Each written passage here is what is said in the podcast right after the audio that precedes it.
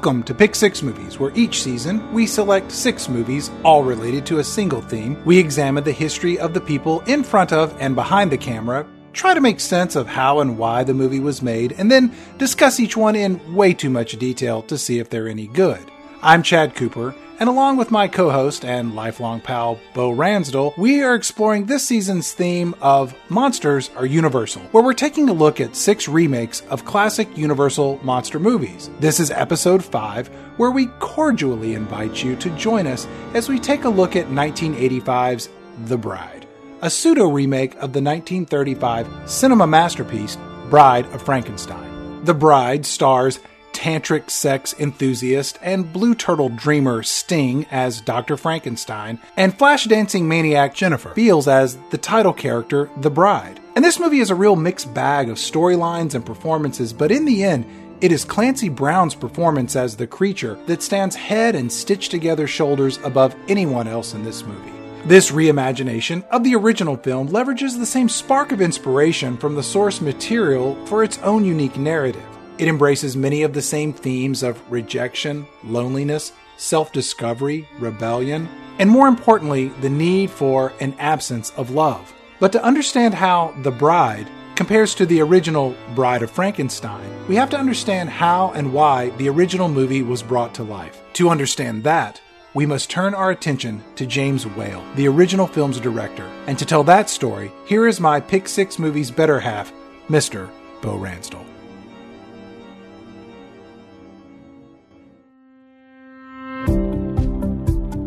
Of all the early Hollywood directors to have gotten their start in a prisoner of war camp, perhaps none is as fascinating as James Whale.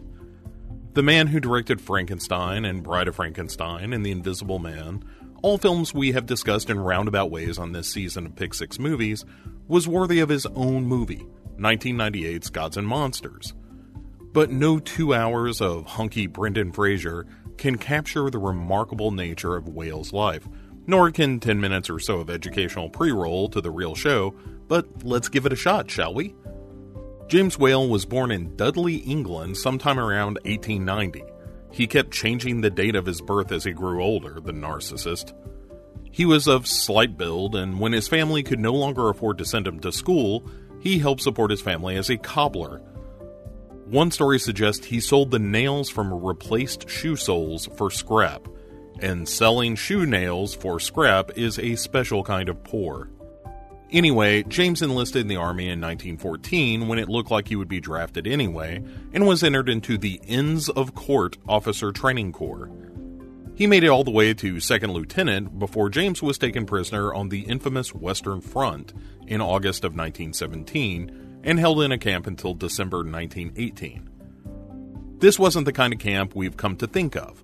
World War I was, in some ways, a more gentlemanly war, and James got involved in acting, writing, producing, and set designing amateur theatrical productions put on in the camp for the amusement of prisoners and captors alike.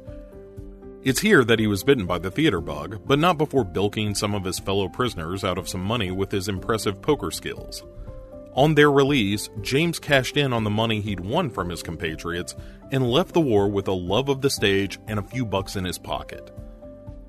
After leaving the army following the end of the war, James tried to make it as a cartoonist, but it just wasn't to be. He only sold two of his cartoons to the Birmingham Bystander and instead tried his hand at the theater. He worked as an actor and set designer, a stage manager and director, and in 1928, he directed two private performances of a play that would change his life Journey's End by R.C. Sherriff. The play is the story of two officers at odds in the trenches of World War I and originally starred a very young Laurence Olivier as one of the leads.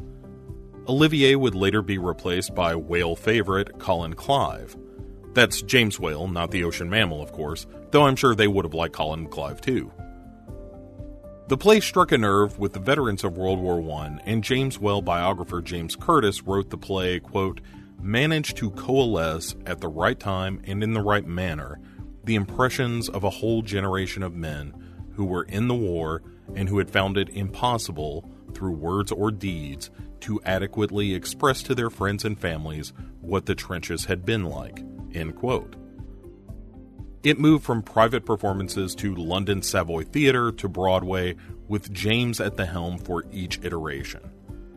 After moving with the play to New York, Hollywood took notice of the play's success and that of its director and offered James the opportunity to be a dialogue director for the film The Love Doctor.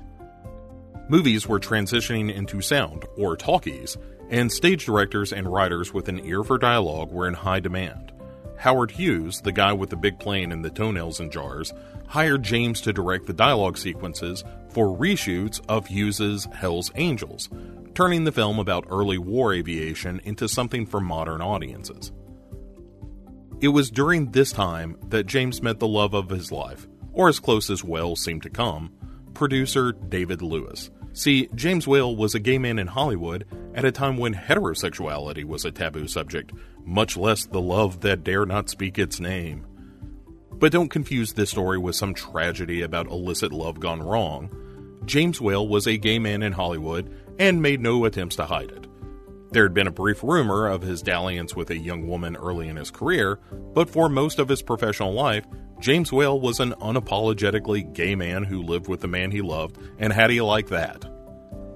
While he did little to advertise his orientation, unusually for the time, James did little to hide or deny it either. And most of Hollywood seemed to be fine with it. To quote Steve Martin, be so good they can't ignore you and James Whale was very, very good. When it came time to adapt Journey's End to the big screen, the logical choice was, of course, James Whale, who had a hand in every major theatrical production of the play. Colin Clive came along for the movie adaptation, and he would join Whale for some of his most important work. Journey's End, the movie like the play, was a celebrated critical success that did some solid box office too. In 1931, Universal nabbed James Whale up and put him on a five year contract. He made Waterloo Bridge, a film featuring Mae Clarke as a chorus girl turned prostitute in World War I, and this too became a success. Carl Laemmle Jr., who you may remember from our introduction to The Mummy, offered Whale the opportunity to do any movie he wanted to do. James wanted to do something besides a war movie, so he chose Frankenstein. James called on his old pals Mae Clarke and Colin Clive to fill out the roles of Elizabeth and Victor Frankenstein, and picked up Boris Karloff for the monster. Karloff was an unknown actor at the time, having done 80 films prior to Frankenstein, mostly bit parts though. Karloff, born William Henry Pratt, had been relegated to background player and often took up jobs doing manual labor to support himself. A side story about Boris Karloff, who really deserves his own spotlight investigation one day. The reason for Karloff's name change was not to sound spookier, though I would argue Boris Karloff achieves that goal admirably. No, it was to prevent the shame of his acting career from tainting the good name of the Pratt family. See, all Karloff's brothers were members of the British Foreign Service, and Karloff worried that his disreputable choice of careers would impact them negatively. His family in England would not see him from 1909 when he fled to Canada to pursue acting until 1933 when he returned to England to film The Ghoul. He worried his family might reject him, but instead, his brothers all vied for his attention. When it came time to do publicity photos, they jockeyed for position beside their now famous brother and asked for copies of the picture to display proudly in their homes. Naturally and sweetly, this became one of Karloff's most told stories of his life. But back to James Whale and Frankenstein. After Bela Lugosi was bounced from the production along with the original director when James Whale took over, James went about revising the script too. Universal might have been worried by Whale's ownership of the project, but there's no arguing with results.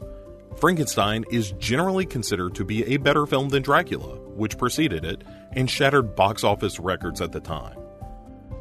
The next year, James made two films the Impatient Maiden, a comedy drama about a woman torn between two loves, and that made little splash. The other movie, though, was The Old Dark House, which is an outstanding early example of haunted house films.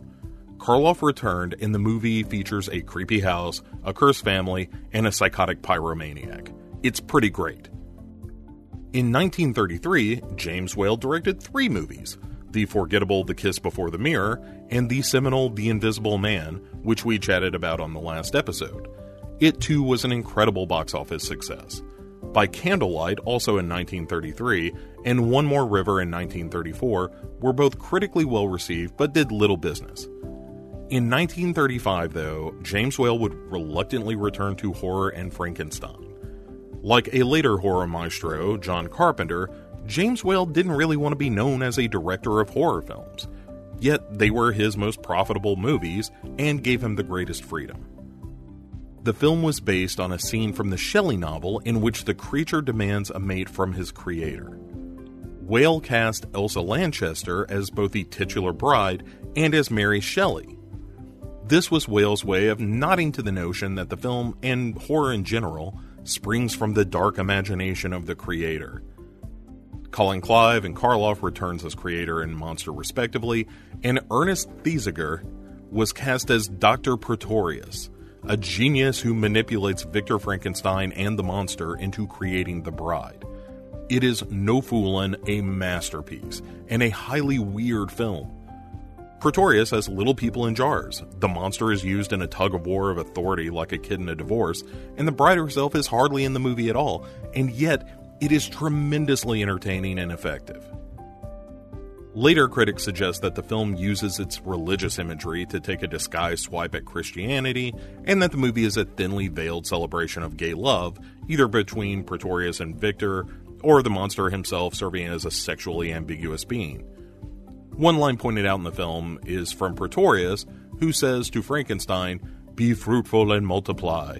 Let us obey the biblical injunction. You, of course, have the choice of natural means, but as for me, I am afraid that there is no course open to me but the scientific way. Also, Pretorius is forever cock-blocking Victor and Elizabeth in the film, but this seems like a stretch on some levels. While there is no question that a confidently gay man's work might have gay overtones, Bride is not necessarily a gay film, but rather campy art made by a gay man, more evocative of queer entertainment than pointedly making a statement. Regardless of all that, it's a seminal film you really should see it. The movie we'll be talking about in a minute, The Bride, is sort of an imagining of what happened after the events of this film, but we'll get to all that. James Whale was offered Dracula's daughter after Bride's success, but he declined, instead, directing an early version of The Hangover, in which friends wake from a night of debauchery to find one of them murdered, but no one can recall exactly what happened. This was called Remember Last Night, but it was neither a critical or financial success, even though James Whale himself loved the movie. After this, Whale went to work on a film adaptation of Showboat in 1936, which was widely considered the best adaptation of the musical put to film. In 1937, Whale directed The Road Back, a sequel to All Quiet on the Western Front, a return to James's war movie roots. The movie suffered a lot of post production issues thanks to, you guessed it, Nazis. The consul for Germany in LA, George Gyssling, said the movie gave an, quote, untrue and distorted picture of the German people. While the studio originally told the Nazis to go suck an egg, sometime between egg sucking decree and release, the studio did in fact make significant cuts to the film. But Germany banned the movie anyway and talked China, Greece, Italy, and Switzerland into banning it too. Stupid Nazis. After the mess of the road back, Charles Rogers, the now head of Universal Studios, wanted to cancel James Whale's contract, but Whale refused. So Rogers assigned him to a bunch of B movies with titles like Sinners in Paradise and They Dare Not Love. Only The Man in the Iron Mask in 1939 did any real business, and in 1941, James Whale left the movie business. He'd invested his money well, and James Whale didn't actually have to do anything. He set up a theater called the Brentwood Service Players and gave over half the seats free of charge to servicemen and women, and the proceeds of the sold seats were donated to wartime charities. He directed some theater, and most notably, toured the gay bars of the world while traveling with one stage production or another. There are some sordid stories about Whale and a Parisian bartender named Pierre Foegel, and that relationship apparently led to the dissolution of his relationship with David Lewis, who remained with him for most of his life. In 1956, Whale suffered a small stroke, followed by a more severe stroke later that year. When he expressed signs of depression following these strokes, he was treated with shock treatments. He was growing more and more dependent on others, and his mental health and faculties were in decline just as his body was turning on him too. In a death initially ruled accidental, James Whale died in the swimming pool of his home on May 29, 1957. Later, lifelong friend and lover David Lewis revealed a suicide note which read, To all I love, do not grieve for me. My nerves are all shot, and for the last year I've been in agony day and night, except when I sleep with sleeping pills, and any peace I have by day is when I am drugged by pills. I've had a wonderful life, but it is over, and my nerves get worse, and I'm afraid that they will have to take me away. So please forgive me, all those I love, and may God forgive me too. But I cannot bear the agony, and it is best for everyone this way. The future is just old age and illness and pain. Goodbye, and thank you for all your love. I must have peace, and this is the only way. Signed, Jimmy. James Whale was cremated, and when Lewis died, he was placed in an urn directly opposite Whale's own remains. And James Whale died as he lived, by his own damn rules.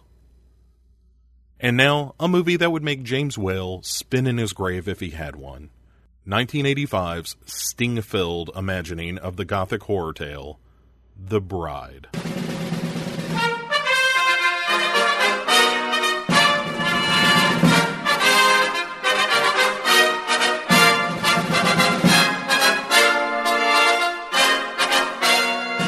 All right. Uh, you were saying that you have a lot of notes on this film. I normally have about, I don't know, four or five pages of notes. In this case, uh, of course, I mean The Bride from 1985. I have one page of notes. And in fact, it is not one page, it is one line of notes. And it just says Naldo. Now, I'm not sure what that means. But listeners, I would welcome you to an investigation of that very question. The Bride from 1985. I am Bo Ransdell. With me, as always, uh, my, my lovely co host, Chad Cooper.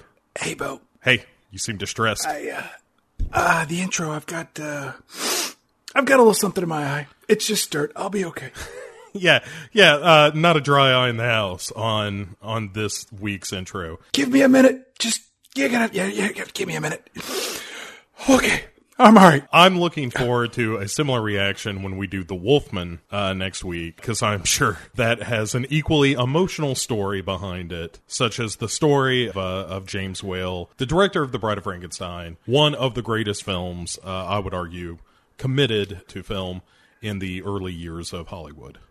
I agree with that. The Bride of Frankenstein, when I look at the classic Universal monster movies, that is the film that rises above all others. The six that we're talking about this season, when you look at those originals, there's no equal. It's just, it's so uniquely perfect in every way. Um, I love it. And and it's interesting to me that James Whale is responsible for the original films for three of the movies we talk about on this season, which is The Invisible Man, Frankenstein, and Bride of Frankenstein. All three directed by James James Whale, noted stage director slash unapologetic homosexual, which I only mention again because of how crazy that was at the time. That's what I love most about James Whale. He was just like, you know what I like? Guys. And how do you like that? I respect that shit. Absolutely. And again, I'm sure that there is a wealth of additional circumstance and context to which we will never have, you know, accessibility or insight into. But the fact again that he's helmed three of these films that are that are progressively in my opinion better than their predecessor. Yeah, like Bride of Frankenstein is almost objectively a far not almost objectively is a better film than The Bride. But Chad, let's get into The Bride because The Bride is a special kind of movie. I've been looking forward to this for so long. I know. we, we've been talking about this just between you and I for weeks now about how excited we are to record this one. We've been trying not to talk about it. We we've pre- pre- prevented uh, uh, any any preliminary conversation. So let's let let's just talk through it. So when the movie opens, we get this generic version of climb every mountain Or maybe it's the love theme from Dr. Zhivago.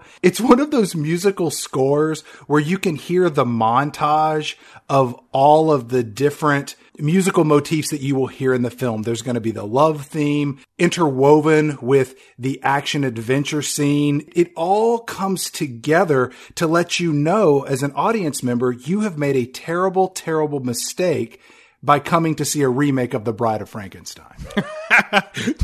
it's not really a remake though. This is the thing that really both bugs me about the movie and is also, I think, to its credit in some ways, is it presupposes that the Bride of Frankenstein, which the original film, uh, of course, ends with Frankenstein's monster saying, We belong dead, and blowing the ever living shit out of the tower where, you know, Elsa Lanchester as the, uh, the bride has been created, destroying himself and Dr. Pretorius and the bride. And, you know, I think Victor and Elizabeth escape with their lives barely and that kind of thing. But the point of this movie seems to be like, no, no, no, that ain't what really happened. It, if it had begun with someone saying, but here's the real story, almost a Paul Harvey kind of kind of move, where it's like, no, no, no. What if the monster fuck Doctor Pretorius? That never happened. But what if the monster was like, make me a lady? And Doctor Frankenstein does, and when he unwraps the lady, he's like,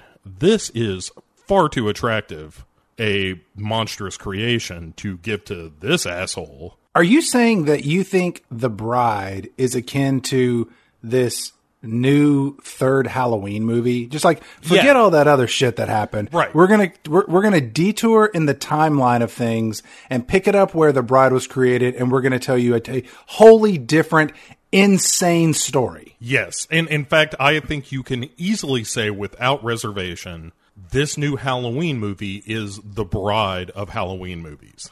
You should never say that to anyone other than me, or you might get punched in the mouth. This is a total sidebar. I have so little interest in this new Halloween movie, which seems crazy because of how much I love both the original Halloween film, the 78 film, and the Tom Atkins boo soaked Halloween 3. I think both of those movies are great for different reasons. And I could not give a shit less about this new movie. I've got a movie that you probably give less of a shit about, and it's called The Bride. that, you can always tell it's a good movie when we immediately start talking about other films. So I want to level set for our loyal listeners to understand who the players are in this film because I'm assuming the majority of people have never seen this film. And first off, you absolutely should. It's the best, worst thing I've seen in years. Yes. So the movie itself stars Jennifer Beals as the bride, the title character. And you've got to keep in mind when this movie came out, she had skyrocketed to fame by starring in the 1983 film Flashdance, which is a movie about an 18 year old woman who is also a welder by day, an exotic dancer by night, but she has a dream to get accepted into a prestigious dance school. It is the Flashdance for all the female welders of the world.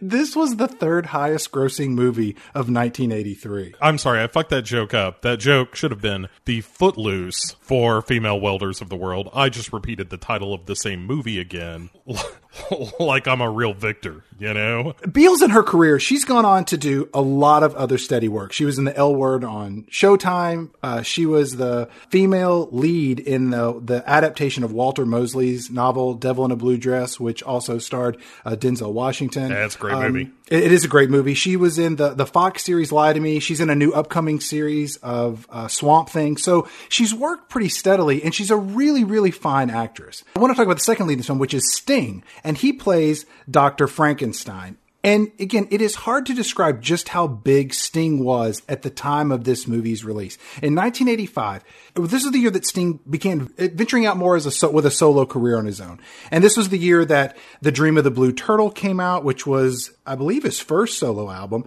And it, you can really kind of see that he was slowly getting into acting. I believe that the year prior he had done Dune and was just sort of looking at other creative outlets to be Sting. Which, by the way, another recommendation if you've never seen David Lynch's Frank Herbert's Dune, do yourself a favor and drink about a pint of LSD and sit down for that film. And if you can get your hands on the uncut version of it that runs like three hours, it's the best. I will kill him! That Sting from Dune. It's amazing. And, and these are our faces on the poster Jennifer mm-hmm. Beals and Sting.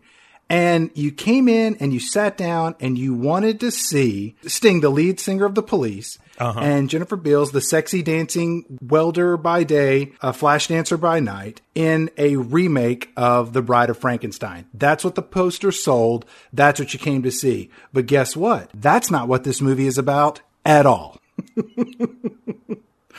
what is it about, you ask? So, Chad, if it's not about Dr. Stingenstein, a, a name you introduced to me and I now love, and Jennifer Beals being sexy creator and creation together, what on earth could this movie be about? I am so glad you asked Yeah, because our two leads in the film are actually the B plot. The A plot involves Clancy Brown as the creature. Now, Clancy Brown, he was Kurgan in uh, Highlander. I will always remember him as the head guard from the Shawshank Redemption. He was the voice of Mr. Krabs on SpongeBob SquarePants. He was also the voice of that giant horned demon Surtur in Thor Ragnarok. I didn't know that, but I was like, that's that's that makes me love him even more. Mm-hmm. So he plays our creature. And David Rappaport plays Rinaldo. And David Rappaport is a little person. I was first introduced to him as Randall in Time Bandits. And until I saw this movie, I didn't really really remember seeing him in anything else. But if you look at his IMDb, he has a pretty extensive resume of television and film work, both in the US and in Britain. Time Bandits is the big one for David Rappaport. And if I could diverge just one more time, and I promise I will not sidetrack this episode anymore the entirety of this conversation, which is a filthy, filthy lie. But when you mention the Kurgan from Clancy Brown, I love the performance of Clancy Brown as the Kurgan so much that I was given the opportunity to write a children's film about a country singer entitled Elle, A Modern Cinderella Story. I rip off a line from Highlander that the Kurgan has nestled into that children's film, which is when the Kurgan is in a hotel room and orders himself up a prostitute, and she opens the door and says, I'm Candy. And he opens his eyes, like the shot is him in the foreground, and his eyes open, and he says, Of course you are. That line is also in the Elle movie with the exact same setup. I'm going to go put that on IMDb trivia. Feel free. Yeah. Not a lot of people know that. when one of when one of your lead actors is listed at the end of your list of performers in the opening credits of a film with the word and insert name here. So in this case, we get all of these names, and at the very end of it, it says and Sting. You know you're going to be in a bit of trouble. Okay, it would. Oh, oh, right. Would- and one last thing. It's like if Columbo were reading the credits saying, "Ah, ah, ah, oh, and one more thing. Sting is in this. It would be like putting Tom Cruise's face on the poster for Tropic Thunder or Tootsie starring Bill Murray. Like what are you what what are we talking about here? Who's starring in this movie? This doesn't make any sense at all. So you know you're in trouble when you get the and sting at the end of it. Uh-huh. So these are our players. Let's jump into the narrative. So at the beginning of this film, we're going to start off in the castle of Dr. Stingenstein. and we got thunder, uh, we got lightning. Very, very frightening. The way you love me is frightening. Sure. You better knock, knock on wood. In this laboratory, there are Bunsen burners and flames, and they're all illuminated with like these purple and orange lights. It's a giant cartoon laboratory, and we we get this establishing shot of the castle at night, and there's lightning that flashes behind it, and truly the only thing missing is da da da da da da. Right, but this is what I'm in for. Right? Like, I, this is what I want out of a movie called The Bride. Is I want a gothic castle. I want Tesla coils. I want the, the machine that just spins around and throws sparks that doesn't seem to be attached to anything. I want all of that shit. And to this movie's credit, it gives me that. We got an Igor running around. There are giant 10 foot tall tubes illuminated with purple lights, and they all contain headless bodies of nude women floating uh, lifelessly in this giant solution. Yeah, is it weird that No. I was aroused for that? Probably. No, it's it, for, for you, no. For me, maybe. You know, for you, for you the for you the pond, you know. Yeah, but Pool or the Pond would be great. I just want to say, like, this whole laboratory, it looks like a Halloween episode of Beakman's World combined with the last room that the Black Dahlia ever walked into under her own free will. right. This it's sort of my dream home in a lot of ways. If you could guarantee me that there would be no bugs in that room, I would be like, this is perfect. Get a bed in here, and where can I put the big screen TV? And that's where I would live. This episode is going to be entered into evidence at a court case at some point. Ladies and gentlemen, I would like to submit Your Honor! season five, episode three. Mr. Ransdell clearly says that he would like to have a, a big screen TV in a room full of naked, headless women floating in purple solution. What the mannequins weren't enough for him anymore. I don't know if you've seen the movie Maniac, but that is Exhibit G, Your Honor. Dr. Stingenstein is wandering around this Crayola Gothic sex dungeon chop shop. And uh, over in the corner is the creature, who is later going to be known as Victor.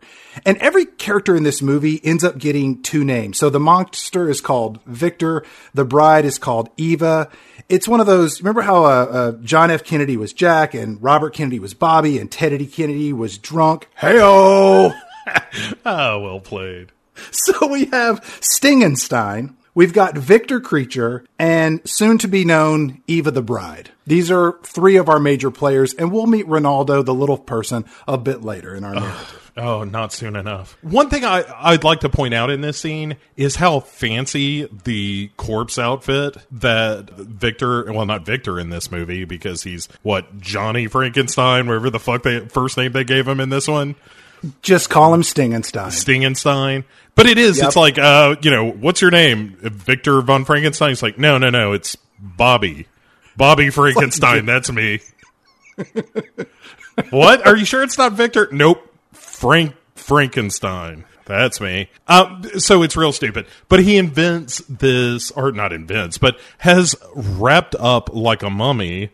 Call back to an earlier episode, Jennifer Beals, so that all you can see, like she's got this form fitting bandage thing on, and then there's the gauzy thing over the eyes. And it's like, why are you wasting all this time wrapping her up? You don't even know if she's going to come back to life or not. Clearly, it's not for the sake of modesty.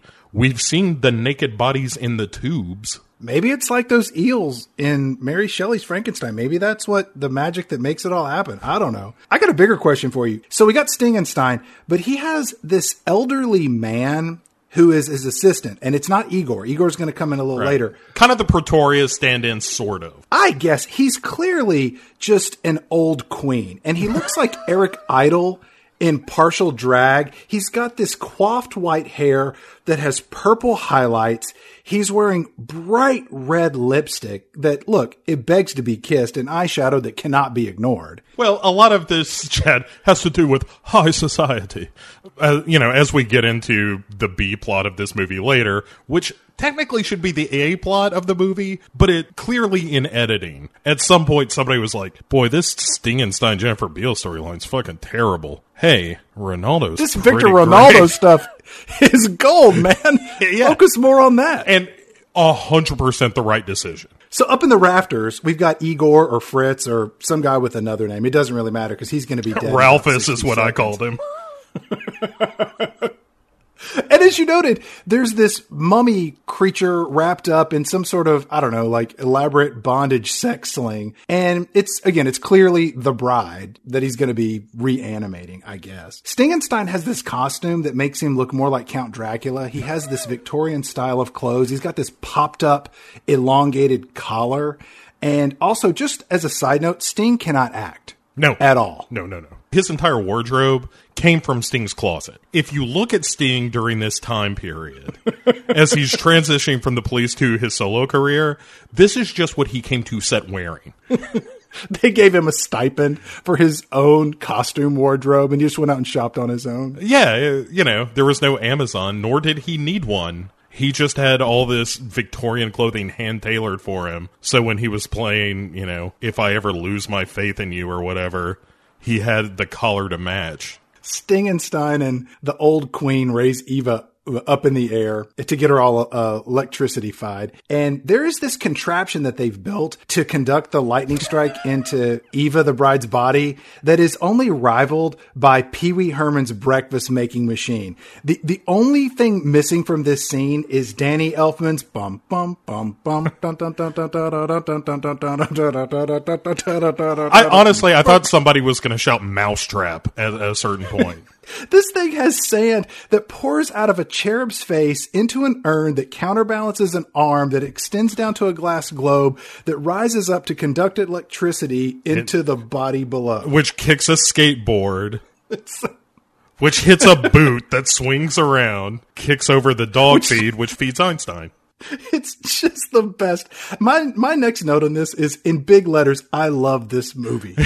It's it's immediately ridiculous, and I appreciate that. I appreciate a movie that's like, hey, hey, don't worry about nothing, okay? You don't have to take any of this seriously. Right off the bat, this is all a bunch of crazy make 'em ups. Because none of this machinery makes any sense. It's like, why just why not just have the crank for the big globe thing and you skip three steps in your Rube Goldberg contraption. But it doesn't matter because the movie is silly. And and like I said, that's what I appreciate about this. Let's go. Lightning strikes and rushes into the body of, of Eva the bride. And then we see the creature, our, our Victor creature, and he's sitting by himself and he just starts spontaneously having these grunting convulsions. And it looks like he's having just three orgasms in a row, just back to back to back. He's just like, oh. Yeah, that's uh, it's called electroplay, Chad. It's when you get a little bit of salt water and a very low current. It's got to be low. You're not trying to hurt anybody here. You don't want to leave any marks. I, I referred to this as the "Hey handsome" cell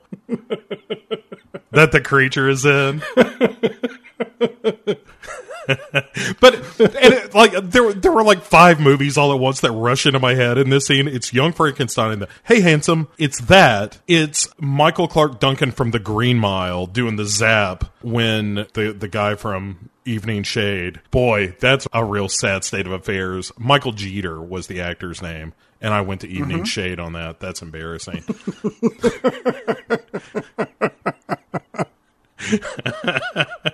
you know, Chad, the classic sitcom Evening Shade, starring Turd Ferguson. But so that is rushing through my head, and then obviously the original Frankenstein stuff, and also fucking Highlander because it's the Kurgan as the monster and looking kind of like the Kurgan, by the way. You know, he's got the the kind of grayish makeup on, and sure, you got some more scars and whatnot. But you know, the Kurgan had the big scar across his throat from when somebody tried to lop off his head and initiate the quickening. I know a lot about Highlander. There's nothing wrong with that at all. Clancy Brown as the creature, or as I'm going to call him Victor Creature, he this is one of the absolute best performances of the Frankenstein creature I've ever seen in my life. It's one of my all-time favorites. It may go up by the end of this episode. It may be my favorite performance of all times. That doesn't mean that it's the best. It just means my it's it is my absolute favorite. Right. But it might be the best. Eh, I don't know. It's better than De Niro's performance, I would argue, because the director in this case, like, whereas Kenneth Branagh and Mary Shelley's Frankenstein seem to be telling De Niro to keep turning up to 11, the director of The Bride, a gentleman named Franc Roddam, who spells his name Frank with a C and not a K, and I don't trust that, Chad. No, no, no, no, no. Franc Roddam, I feel like was real hands off. Was just like, eh, Clancy, you you be the monster inside you. Clancy Brown's performance as the creature, when I say it's my favorite, it's the same way that I say Richard Pryor's performance as the wizard in The Wiz is my favorite performance of the wizard. Maybe it's yeah. not true to the source material, but it's just great. We'll get to that. R- right now, he's just jumping around like uh, Green Mile. Lightning zaps the big arm of the contraption, the big lightning machine and whatnot. And Jennifer Beals, aka the bride, gets extra zap where everybody in the room starts freaking out. It's like, whoa, whoa, whoa, whoa. We wanted to zap her with electricity, but now we're super zapping her with electricity and I guess just cooking her? It should have dire consequences, but it doesn't. My note there was actually that uh, the monster has a Mr. Jingles reaction from, from the Green Mile, where Mr. Jingles just jumps out of his cupped palms and scurries My- off under the door of the solitary room. My take on this is that Victor Creature, when she gets her double zap, he starts going through convulsions that were like watching Elizabeth Berkley have sex in that swimming pool and show girls. I'm going to need a couple of minutes. during this part of the movie. This is where uh, we get an introduction to the idea that Victor Creature, you know, our monster, and Eva the Bride are connected in some magical, physical, spiritual kind of way. It's essentially the same thing that happened to Elliot and E.T., a movie that came out a couple of years before this one. Or uh, going back a, a, a year or two before that, the Corsican brothers. With Cheech and Chong? Yeah, of course, with Cheech and Chong. Wait a minute. Hold on. So E.T. ripped off Cheech and Chong's The Corsican Brothers. Yeah, it's essentially the same movie, except with an alien. And um, an arm that goes shoulder deep up a horse's ass to find a brush. I prefer Corsican Brothers to E.T., quite frankly. like any movie where people are sticking their arms all the way up a horse's ass. You would expect uh, that, like, your Jim Carreys would be engaged in that kind of behavior, not your Cheeches or your Chongs. It's a little too lowbrow for them. It, it seems, yeah, low hanging fruit. I got a Cheech and Chong story for you. So every single time I go into the bathroom to pee and I'm at a urinal and another guy standing beside me and as some men are, are known to do, you'll kind of freeze up a little bit and you got to wait to pee. That's just a thing that happens to some guys, some more than others. But every time I go into pee and you kind of freeze up a little bit, I always think about Cheech Marin in Nice Dreams talking to Stacy Keach at the urinal. And he says, you know, sometimes when you got to go real bad, like you freeze up, you know? I sing Basketball Jones more than I should. We'll see if that makes it into the final letter. Um, so around the the double zap, the body parts that come alive in the tubes, I think is kind of fun. Because again, this movie is big and ridiculous and stupid, and that's what I want to see is random body parts shaking around like Return of the Living Dead. Yeah, there's some Futurama style head in a tube that explodes and it's bleeding out. Those naked, headless torsos blow out of their purple liquid tubes as well. It's just, it's total chaos. Yeah. So Stingenstein and Dr. Pretorius think that they've overcooked her. And are like, oh, you know, boy, we really screwed the pooch on this one, I guess. Stingenstein just walks over to the body. He does zero examination whatsoever and just says, well, she's dead. Yeah, right. You know, it's like what what mad scientist school did you graduate from? You should be like pounding on her chest, live, damn you, live. And instead he's just like, huh, well, I guess I should go write Demolition Man now. Eva the bride starts to moan a little, and Stingenstein is totally taken aback by this. Again, as you noted, he's not a very good doctor. Right, like he's surprised he brought her back to life. Oh, completely. I think that Dr. Dre has a more legitimate medical pedigree than Dr. Springenstein. Shit, than Dr. Stingenstein. right. So, welcome to death row. Says Dr. Stingenstein. The $20 reanimated corpse pyramid. He makes an incision into the bandages horizontally right across her eyes. Why would you do that? Why would you open the bandages with a scalpel across the eyeball? because he's a terrible doctor. He saw like three episodes of House MD and was like, I feel like I can do that. I think I got this. I think, I think he saw that Salvador Dali movie where they slice open a lamb's eyeball, and he was like, "I Oh. think this is how you do it."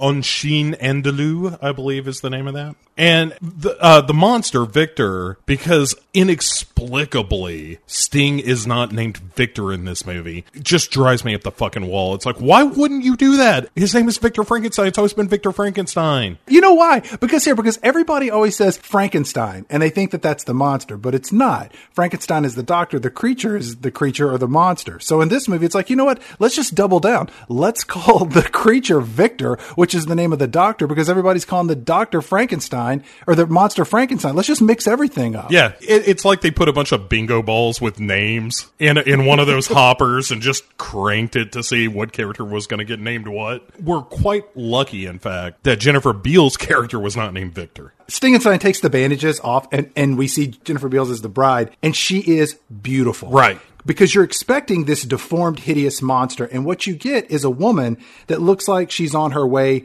to a Rae Dawn Chong lookalike contest.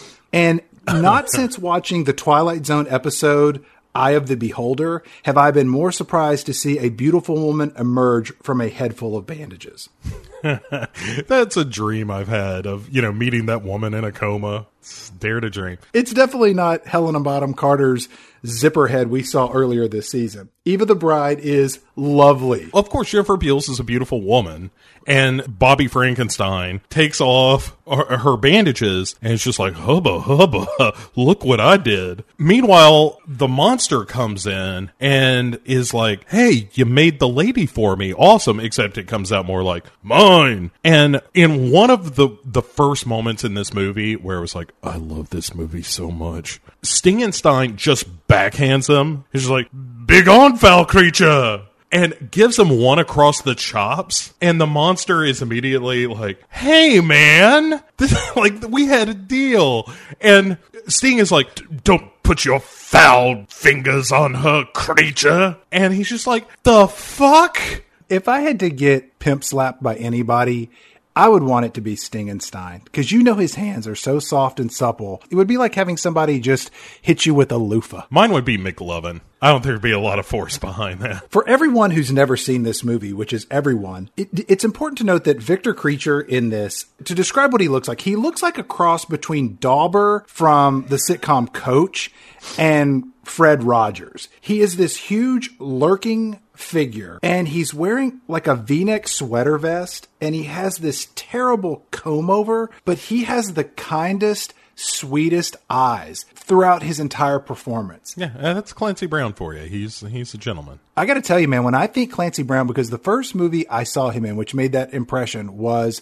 Shawshank Redemption, and he scared the shit out of me. And every picture I've ever seen of him, he just looks like somebody who drives up to their house, jumps out of a van, walks up to their front door, looks around to make sure nobody's taking pictures of them going inside, and then just closes it, draws the blind, and gets up to no goodness. For me, it was like Highlander and Pet Sematary 2, where he's just a monster. But then I think of movies like this, which I've seen The Bride I didn't mention this in the upfront. I've seen The Bride probably two dozen times. Uh, when I was a kid, it was constantly on HBO or you know something like that, and I watched it all the time because I love Clancy Brown and David Rappaport, uh, the relationship of those characters in this movie. I always knew that Clancy Brown was capable of kindness, and then you see him in something like The Hurricane uh, the Denzel Washington, you know, boxer film, the biopic. And he's a really good guy in that. And it just turns out that Clancy Brown is a really good actor who can play whatever the hell you need him to.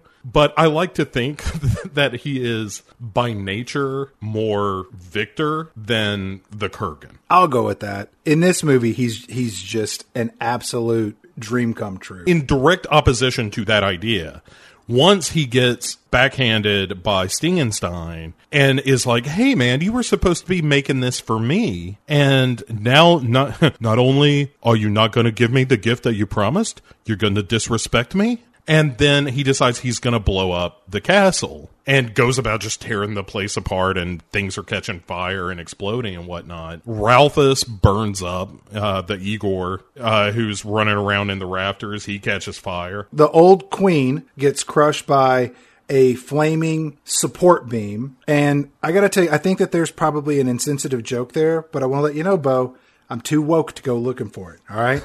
I'm woke as fuck, man. But not so woke to point it out. That's that's what we call having your cake and eating it too. Which reminds me, Chad, I would like some cake. Am I using the word woke correctly there? I'm not exactly sure what being woke means. I think it means you can't make jokes that your grandparents found funny. I think that's right. I don't know. I'll have to look at Urban Dictionary later, and that should tell me. so, but so after Doctor Pretorius gets killed by the flaming log, careful. easy. And and Ralphus gets burned up. Stingenstein grabs like the new honey he just made and is like like there's almost that uh xylophone clatter of feet like in a cartoon where he just grabs her and it's like, and then just runs off with her. And we also see that Victor escapes as well. And there we have our opening scene of the bride, which again is sort of the closing scene of Bride of Frankenstein of, hey, I want that woman. No, you can't have her. Well, if I can't have her, nobody can. And brr, and big explosions and gothic mayhem. Yeah, Stingenstein takes Eva, the bride, down to this room that looks like Mrs. Havisham's bedroom. Everything is all draped in thin white linens. And Stingenstein, he's just watching Eva, the bride, sleep on a canopy bed. And Stingenstein asks Eva if she understands him. And she gives this real miracle worker, understand and Stingenstein tells her that uh, you've had a terrible dream, you know, and, and as a way to explain to Eva kind of what's going on and that nobody knows where she is or what happened or how she got here. Or as it's known today, the full Cosby. Hey yeah, uh, my note here is he basically created a living fuck doll. And if he's creating a mate for the monster, in theory, that's how all this started. Like him keeping the bride seemed like a real game time decision for him. so why did he make her so sexy unless all along he at least subconsciously was like, look, yeah, I know what I'm saying. I know that I'm telling the monster that I'm making him a wife, but Bobby Frankenstein's a little lonely, if you know what I mean. Dingenstein tells Eva that she's safe and you should just sleep. Which, look, that is the creepiest thing that Eva is going to hear all day. Until the next day when she wakes up and he's still at the foot of her bed, like, You're safe. I just want you to know that I'll be here always. I'll be wrapped around your finger. I wrote that, Eva, for you just now. we cut to Victor Creature and he's out in the woods. And I think that I'm getting on board with your idea of this being a detour into the never or the, the unexplored adventures of Mary Shelley's uh, original characters. Uh, Victor Creature wakes up and he sees a deer. And when he sees the animal, he's like a six year old child. He's just amazed by it. And then he staggers through this lush green forest in a state of amazement to the outside world. And during my initial viewing, because I'd never seen this film, I was so excited to watch it because, as you know, I have a love of bad movies. I just, I live in the bell curve, that top 10% and that bottom 10%. Those are my sweet spots. So I was like, this is going to be terrible. But in this scene, there was something in my brain that was like, hey, this is, this is kind of pretty pretty good. And this was the moment that this film won my heart. And I could not help but love this movie at the end. And I can pinpoint right here is when it all started of him seeing this deer. Well, and then after seeing, you know, the, the fauna. Uh, and and being amazed by the miracles of nature, he s- sort of strolls towards town where he finds a time bandit being accosted by children the the way that they're accosting him is it's a group of like eight or ten kids, and they're just being just assholes, and they're surrounding. Uh, his name is Rinaldo. They're just poking him with sticks. Which again, I get what this is like in the late 1800s, so that was probably what their only toy, just stick. Well, you had stick and you had friend dead from typhus, were your two alternatives. I was thinking it was stick, rock, and slowly rotting corpse of rodent. Well, the ro- the rodent is how you got the typhus. I see. Yeah, it's a circle of life. Hey, I'm Emma. Holding up a dead rat. Victor Creature rolls up, and just his presence scares the shit out of these kids because he's, you know, this abomination to the natural order of life and death. Victor Creature looks at Rinaldo, who barely comes up to what, like his knee. He speaks one word in the form of a question, which is, man? And Rinaldo says, Yes, I'm a man in every sense of the word, if you get my drift. Yeah. Which, what exactly does he mean? Is Rinaldo saying that he, like is Rinaldo coming on to him? He's like down to fuck Victor Creature. Yeah, I think he's just floating the balloon of like, uh, look, I have a working penis. Is that something you'd be interested in? And of course, Victor, the monster, is just like, you know, I don't know, man. I don't understand these things. He's like, all right, well, just sit with it for a while. See what you think. We'll be spending some time together. If, say, one night we're sleeping in a cave and you decide to reach over and grab my working penis, I want to remind you of that. then, you know, don't stop yourself, is what I'm saying. That's subtext, but I feel like it's all there on the page. You know, if uh, if you want to cross a bridge, though, you got to pay the toll. you gotta, you gotta pay the troll toll. If you want to get to the Rinaldo hole. Yeah, right. Naldo! Rinaldo says he's on his way to Budapest, and he invites slash demands that Victor Creature follow him. Rinaldo then bamboozles Victor Creature into carrying him on his shoulders. Victor Creature reaches out and grabs Rinaldo by one arm and to pick him up, and Rinaldo just screams in pain. Rinaldo then ah! It's like, I'm so no! happy he didn't just rip it off. Right. But he basically is like, hey, did you ever see Beyond Thunderdome? Um, we're looking for a Master Blaster kind of situation here. And finally, Victor gets it. Which this is the first step in Victor Creature becoming more civilized, as opposed to I don't know this masturbating bachelor monster, you know that, that we had previously seen. Well, all right, but so here's the thing that's kind of fun about this is that Rinaldo is yes, an opportunist. There is no question about that. He realizes that he is safer traveling with Victor. He doesn't have to walk because Victor can put him on his shoulders like a child at a parade. But also, Rinaldo isn't a bad guy. He's opportunistic, yes, and he is a thief, as we learn in a moment, but he also genuinely seems to care for Victor, which is something that Victor one presumed. If we are if we are to believe that this story kind of takes place after the events of Frankenstein and Bride of Frankenstein, that he has never had a real friend other than maybe the blind hermit, but he was punished for that. Uh, so once uh, th- they're traveling together,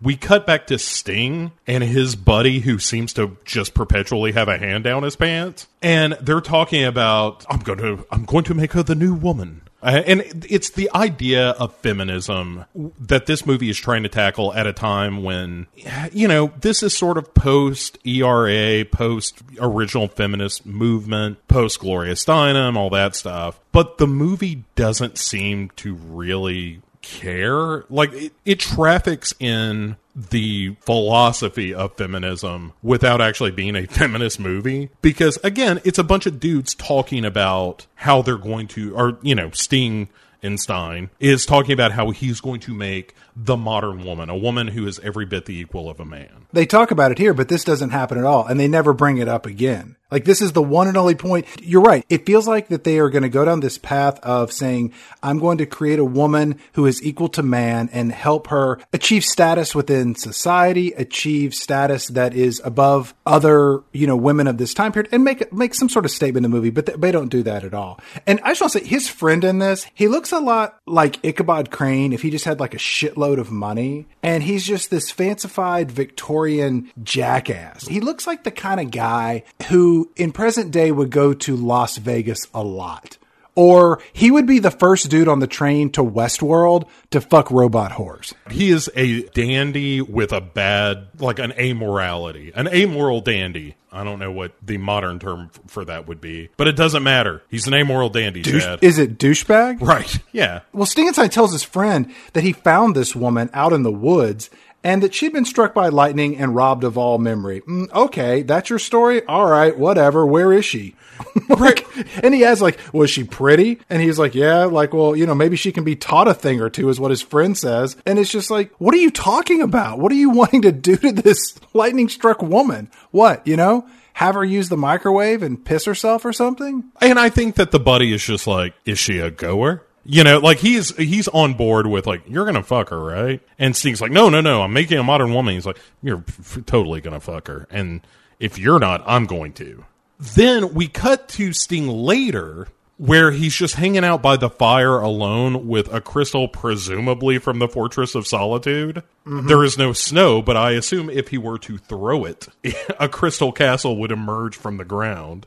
And this is the heyo scene of the movie where he's uh he's calling for Ava and Ava shows up, well, an actress, a model a body perhaps. Yeah a body double of jennifer beals comes walking down the stairs Right. totally nude head to toe Yeah, and you get for no good reason like clear bush in this scene. yeah you see her breast you see her vagina but you don't see her face Well, well, no, because then you would be like, "Hey, I wonder who this actress is. Clearly, Jennifer Beals is not here on set today. I wonder if it's just his live in prostitute, perhaps, and not Ava, the character of the film. But instead, uh, he's like, Ava, you're not wearing anything. And then she asks who he is. And he's like, Well, I'm Stingenstein. And she says, Well, who am I? And he gives her the name uh, Eva. And then, like any bad parent, he the housekeeper comes down and is like, Good Lord, put on some clothes, lady. You're making all of us feel very, you know, awkward and self conscious because none of us are as hot as you. and Sting is like, Hey, uh, housekeeper, how about you, I don't know, teach her some shit so she doesn't talk like a moron? And that's it. Again, being the worst mad scientist ever, he's not even taking a direct hand in how about you teach her some words and shit. Yeah, and so at this point, our movie becomes what Pygmalion or My Fair Lady. Uh, that's what we're going to do now, for, right? For a minute, yeah. Which is good because over in the plot of the movie we care about, we're going to start doing of mice and men, right? Oh, boy, are we let's let's head back over to the A plot, the much more interesting narrative of this film, because we cut back to Victor Creature and Rinaldo, and they're romping through the woods, and it's here that Rinaldo uh, tells he tells Victor that they're on their way to go join the circus. And Victor Creature says that he's hungry, so what do we naturally do? We cut back to Stingenstein and Eva the bride and this housekeeper, and they're having dinner at this giant table. And then Eva says, I eat chin, and Stingenstein just screams out, "No!" That's an. that is the reaction I want to use anytime somebody asks me something that is even slightly untowards. She she tries again and she says, "I eat chicken." And then she gets her plate where she proceeds to eat hands free like that younger brother in a Christmas story. And then uh, Eva the bride gets a smack from the housekeeper and, you know, she grabs her napkin and starts eating like a civilized human being.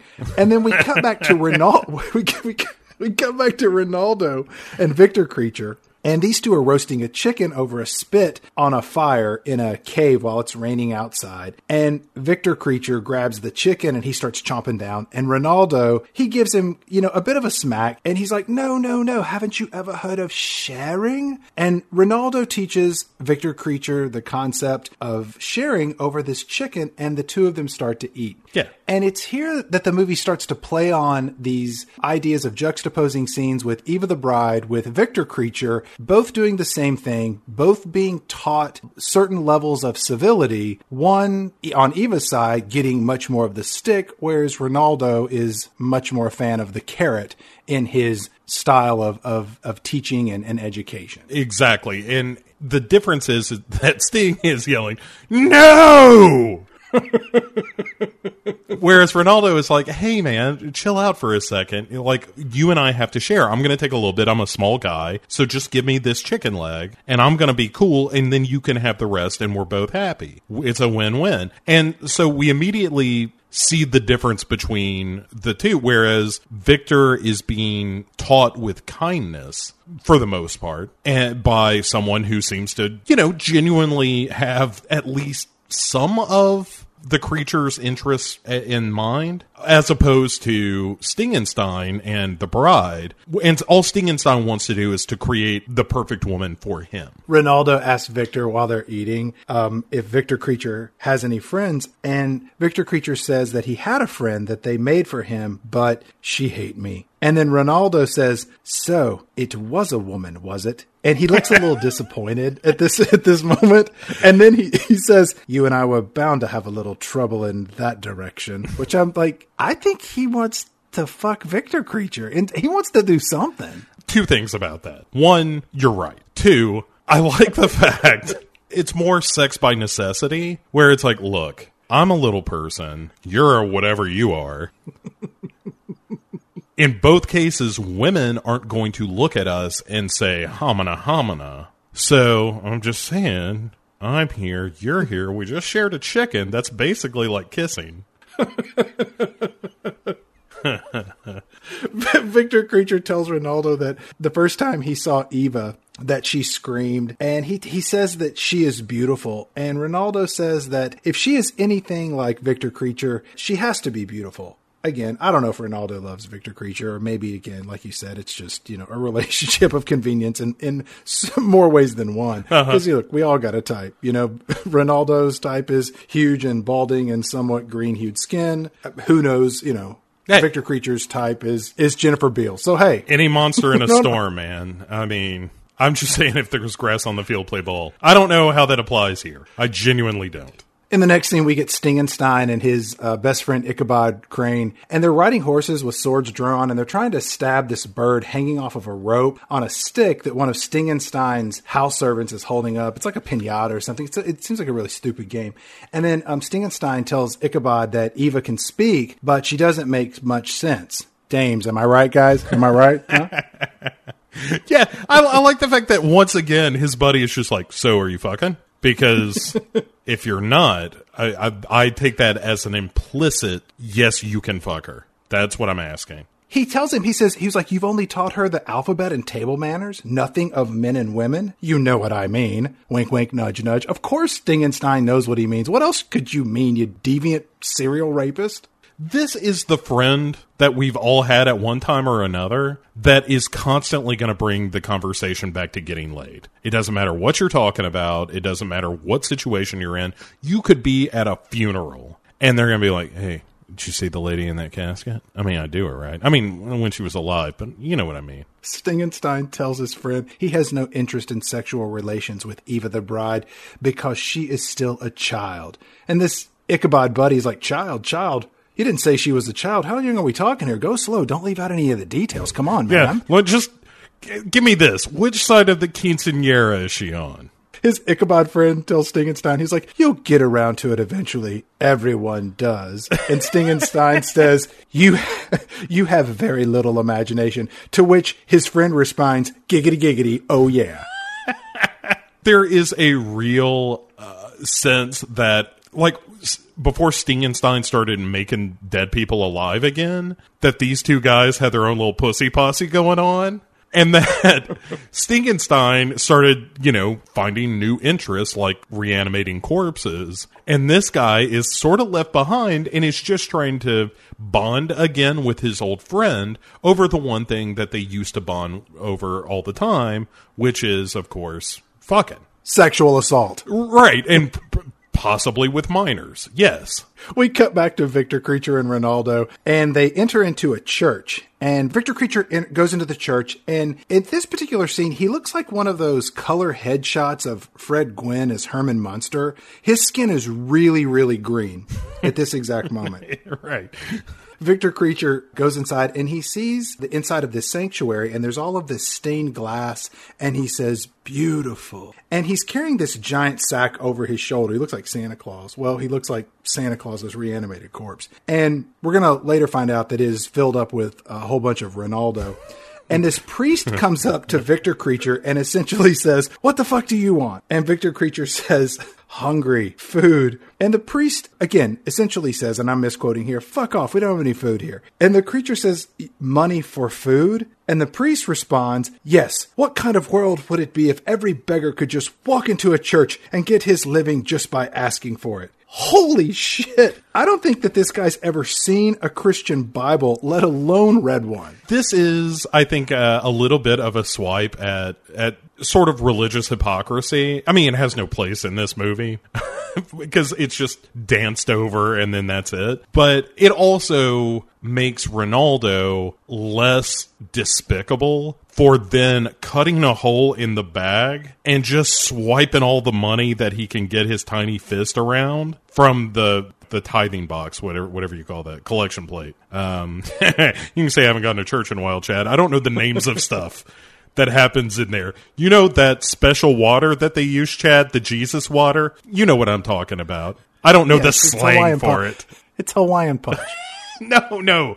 Uh, maybe. So I, I dig the fact that Rinaldo is immediately like, how can I use this hulking beast to my benefit, both financially and sexually? I mean, the sexual thing he'll, come around to. That's not a today thing. That's a eventually. Like, give it a couple of weeks. But he, yeah. So he swipes some money and um, and is like, oh my god, we have so much money now, and Rinaldo decides he's going to take the the Victor creature to a bar to celebrate their ill-gotten gains. And so he starts buying, you know, basically a thimble of booze for himself because he's so tiny. like he's a little Tom Thumb. He's just so cute. And then he gets a barrel of booze for Victor, who is like, "This is delicious," and just starts hammering back these big casks of mead or whatever they happen to be. I think Victor Creature may need to seek help. You know, my name Victor Creature. I alcoholic. Hello, Victor Creature. It been four weeks since last drink. Victor have much regret. Victor making amends.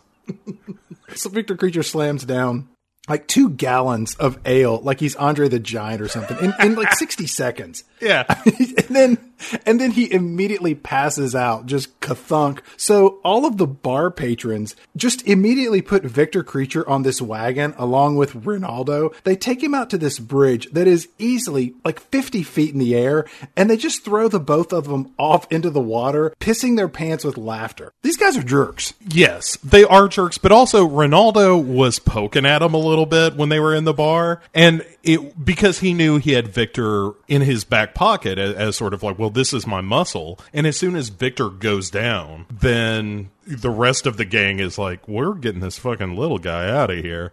He's kind of an asshole, am I right? So, yeah, so they toss him, but it's still kind of a nice scene. It's very silly, but again, there is something about Clancy Brown and the look on his face as he's drinking these pony kegs of whatever the local folks are selling.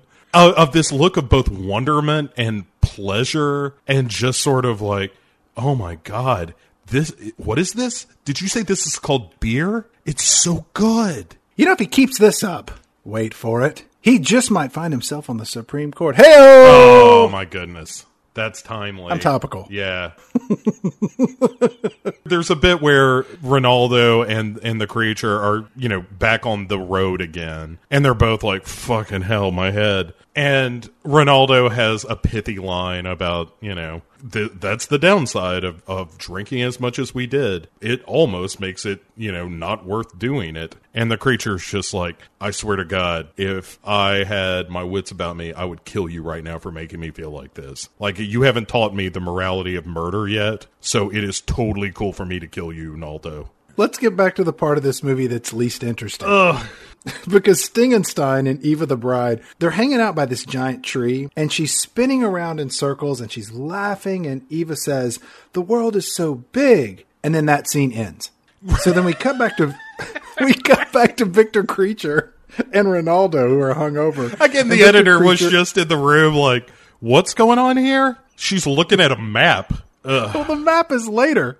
The, the editing in this was uh, it's out of place. I truly believe this because it it would make more sense that she sees the map, then she spins and says the world is big. But because she's dizzy, Victor Creature starts feeling dizzy, just like when ET got drunk, that Elliot got drunk. Which I kind of wanted to see Victor Creature getting drunk and Eva feeling the effects of alcohol, but that never happens. Right. But and says, That's what I- Naldo, Naldo. oh, oh, Naldo. Feel, oh, I'm dizzy, Naldo. So it's now nighttime, and Rinaldo and Victor Creature they're camping for the night, and Rinaldo is mending uh, Victor Creature's clothes, and Rinaldo convinces Victor Creature to take off his shirt. Here we go, Bo. Uh huh. Runs his his little hands over the scars, and it's actually again because I've seen this movie a bunch of times, and there are little moments scattered throughout this movie that I genuinely love, and this is one of those. Not because of the overt sexuality, which is hot, Chad. Har. but it's because Rinaldo, who has taken some advantage of Victor along the way, is seeing for the first time these terrible scars of where he was stitched together and all that. And he, he kind of runs his hand along it and he just says, You've you've been mistreated, haven't you?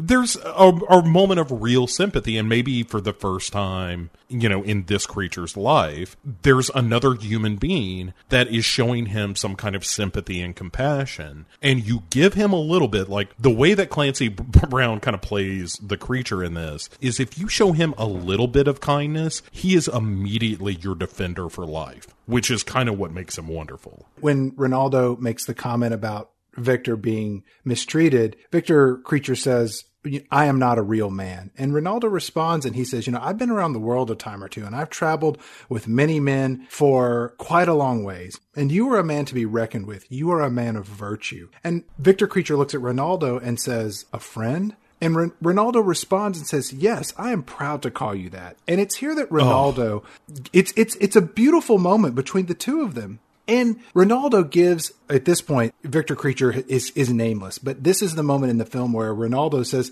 "I'm going to give you a name," and he gives him the name Victor, a name that means he will win his heart's desire. It's just this very romantic, I don't know, in, inspiring moment in the movie of, of again just this this friendship and relationship between these two characters, and it is and it works it shouldn't, but it does. And it, it, it will win your heart. It's really well done. Yeah, it, it really is the there's an emotional core to this movie that actually works. And for all the terribleness of particularly the Stingenstein storyline, anytime that it's Rinaldo and Victor having a conversation and talking about like you know what? We're going to make it big. We're going to do this thing and we're going to move on to like we're going to go to budapest and we're going to join the circus and it's going to be you and me buddy. And i'm your friend. You're my friend. It's you and me. And there is something i think universally appealing about the idea of these two outcasts who are very different from one another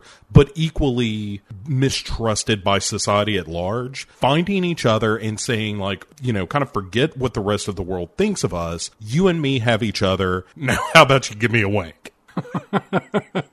Aside from the wank part, I think that it is Lenny and George. It is uh, Bubba and Forrest Gump. You've seen this story where you have, as you pointed out, these two outcasts or misfits that are able to rely on each other. One of them has the wits, the other one has the brawn, and together they can make their way in this world. And and both of the actors are just so incredibly endearing. Yeah, yeah I could. I, I super charming. I was surprised at how much I loved it. Yeah, you're uh, saying that he's got the brawn, I've got the brains. Let's make lots of money.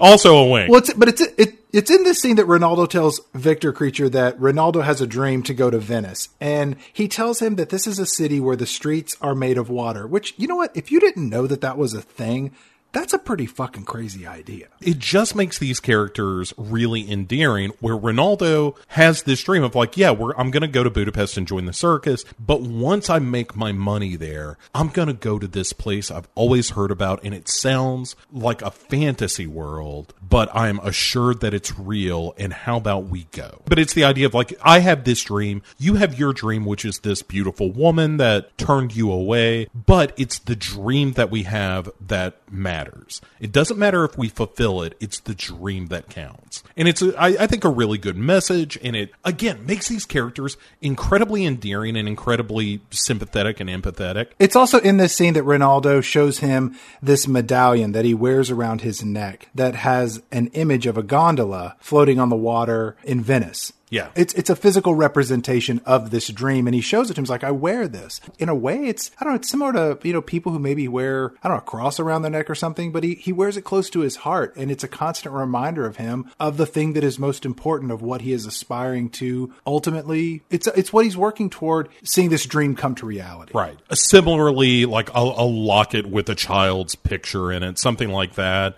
That's yeah. like this is why I do the things that I do because this is what matters. And then then we cut to the movie we don't care about for a couple of minutes. Where it's just Eva and Sting riding on fucking horses, and Sting's chasing after her, and Eva's like, "I can ride as good as a man," and Sting's like, "Like hell you will," and then gallop, gallop, gallop, and a lot of who gives a shit. Am I missing anything? no, let's get back to the part right. of the movie we care yeah. about. So Naldo and Victor finally make their way to Budapest And here's another moment that I could just fucking cry watching this movie, where uh, Rinaldo is like, "Hey." Have you ever had toffeed apples before, which are just candied apples and they're terrible and don't give them out at Halloween because children will hate you for it? But Victor is like, no, Naldo, I never had that. And Naldo, Naldo I keep calling him Naldo because that's what Victor calls him. Naldo. Rinaldo is like, hey, I'm going to go get us some apples because we got a little bit of coin and we made it to Budapest. Let's celebrate. So he goes to get the candied apples. And meanwhile, Victor just wanders off like an infant because that's kind of what he is. And Naldo uh, ends up losing the candied apples uh, because, you know, some people are assholes and he drops one and one gets knocked out of his hand and stuff. But he eventually finds Victor sitting amongst children watching a Punch and Judy show. And Rinaldo is like, oh, for fuck's sake, Victor, are you having a good time? And he's like, no, no, the guy showed up and he hit her with a stick. And he's like, I know, it's Punch and Judy. We've all seen this. Uh, are you having a good time at least? And he's like, oh, yes, Naldo. And he's like, all right, I can't be mad at you. You're so, I mean, you're not pretty, but God, you're so fucking strong when you grab my hips. No, you're perverting this into something filthy. But but yeah, it's this really wonderful moment where it shows how childlike Victor is, and that Rinaldo, even as frustrated as he is with Victor, he's only so angry because he also recognizes the innocence and childlike wonder that Victor has in it, just like the audience, Chad. It warms his heart. It's a great scene. I mean, again, everything with them is just perfect. It's so good. And so they go to the circus where they finally make it to the circus in Budapest. And Alexei Sayle from the Young Ones is the head of the circus. And they've got one of them, um, you know, the carts. Like you might have a uh, a fortune teller in, you know, it's one of those kind of uh, wagons, covered wagons, whatever the hell. Yeah, like one like one of the the circus wagons that horses pull. Yeah. And so Alexei Sayle is in there with uh, presumably the saxophone guy from Lost Boys. I never got his name. He's this asshole mulleted sidekick. That's what I referred to his character. Bela, yeah. And Alexei Sayle is like, uh, you know, hey, I don't need a midget. And it's like, whoa, whoa, whoa, man, we're not called midgets. It's little people. Do you remember Sarah Silverman had a joke about the insensitivity of calling a little person a midget or a dwarf? And she said, um, I don't know what the correct term is. So I usually refer to them as, yes, you are. yes, you are. Yeah, it's. I, I think technically David Rappaport was a dwarf. Is the, the the proper terminology? I think that's that's when you get the kind of stumpy fingers like he has. That's more of a dwarf. At any rate, doesn't matter. He's a fucking amazing in this. So David Rappaport is like, maybe you've got a little person in your circus, but I bet you don't have one that can do a trick like I can. And he finally convinces Alexei Sayle and Bela to come watch. And so the trick is that he climbs up to the the trapeze and he's standing on it. He's like, and I get a little wobbly here. And then I start to swing, and then I fall. And he, so he falls off, but the trick is that he's got a harness attached to him so that right before he's going to land theoretically right in the bleachers of the circus, he stops short and swings away. And it's a pretty good trick. Like, even if I saw it in a circus today, I would be like, you know, Naldo, Naldo, don't fall. And, Alexei Sayle, of course, is just like, I, I've seen that before in Vienna, but all right. That combined with the fact that Victor Creature can hammer circus pegs like John Henry Right. is like what what gets him on on the the circus payroll. Right. And the deal is that they're going to be paid one wage for both of them. And they're cool with that. It's like, you know what? We're a team. That's cool. And if you're going to hire my friend, I'm in the door. If you're going to hire me, he's in the door. We come as a package. You want to be the president of Texaco Oil? You clean up that bathroom. That's again, this is what I like is that Rinaldo and uh, Victor don't know nothing from nothing. He's not ambitious at all. Uh, he's just like, hey, where do we go, Naldo? And Naldo's like, well, we're going to be here for a while. He's like, okay, you're my friend. And Naldo, on the other hand, or Rinaldo, is like, hey, we're just going to get our foot in the door and we're going to be a big hit and we're going to save up this money and eventually we're going to get to Venice. And that's how all this is going to go. I got a plan. We're just going to keep nudging our way towards success. And I, I, I like this. I like the fact that he's a go getter. Back in the movie we don't care about, Sting I know. Sting and Stein and Eva the Bride, they're off on their horse riding trip. They end up at the most poorly maintained crypt I've ever seen. The two of them go down underground and there are just bones and skulls and, you know, discarded bodies all over the place. And Eva picks up a skull and Sting and Stein tells her that, you know, hey, this is what we look like under our skin. And Eva says, you know, like, well, can I keep it? And he's like, no, you can't keep it. You got to keep it here. You got to leave it here. So Eva's kind of pissed off. So let's get back to Rinaldo. Let me just say real quick. A, if I were to keep uh, a tomb of any kind, this is how it would look. Because I would be playing Assassin's Creed when I should be playing uh, cleaning up the crypt. That's just a weakness in me. I remember as youth, you and I and others who will remain nameless. I know exactly concocting a say. plan, concocting a plan to go to go dig up Frank Sutton's corpse. Uh-huh. Frank Sutton played Sergeant um, Carter. s- uh, on Gomer Pyle USMC. He's buried in our hometown. And we thought, how awesome would it be to go dig up his body and thereby defile his grave, steal his skull, and put it on top of our television and watch an episode of Gomer Pyle USMC and see Frank Sutton, the actor, yelling at Jim Nabors with his actual skull on top of our television. Yes. We never did this. No, but By the but way. there were let's say conservatively over the years there was probably a solid 3 hours of conversation about it. We we scouted the location Mm-hmm. on at least two occasions that I can remember. Honestly, if you could tell me that I could have the skull of my choosing, Sergeant Carter is well up on that list because of the history of it. It goes Neil deGrasse Tyson when he passes away, God rest his soul, Sergeant Carter, and of course Clancy Brown. Because you know that's a big skull. That's that's value for your skull dollar is what that is. I would go with Caroll Spinney because then I would be able to tell everybody, "Hey, that's Big Bird skull," and Oh, then I'd, I'd explain it. Yeah. Let's be honest though. If you could have any skull, if someone said you can living or dead, we're not going to kill the person, but when they pass away, you get their skull treated like you don't have it's not going to come all goopy and gross. It's just going to be a nice bleach a nice bleach skull, Chad. You know, suitable for framing. Is, is there a, an individual that you're like that's the skull I would want? I would go with Frank Langella, and then I would dress it up like Skeletor oh. and just put it on my shelf, and then I would have a I would have a conversation piece.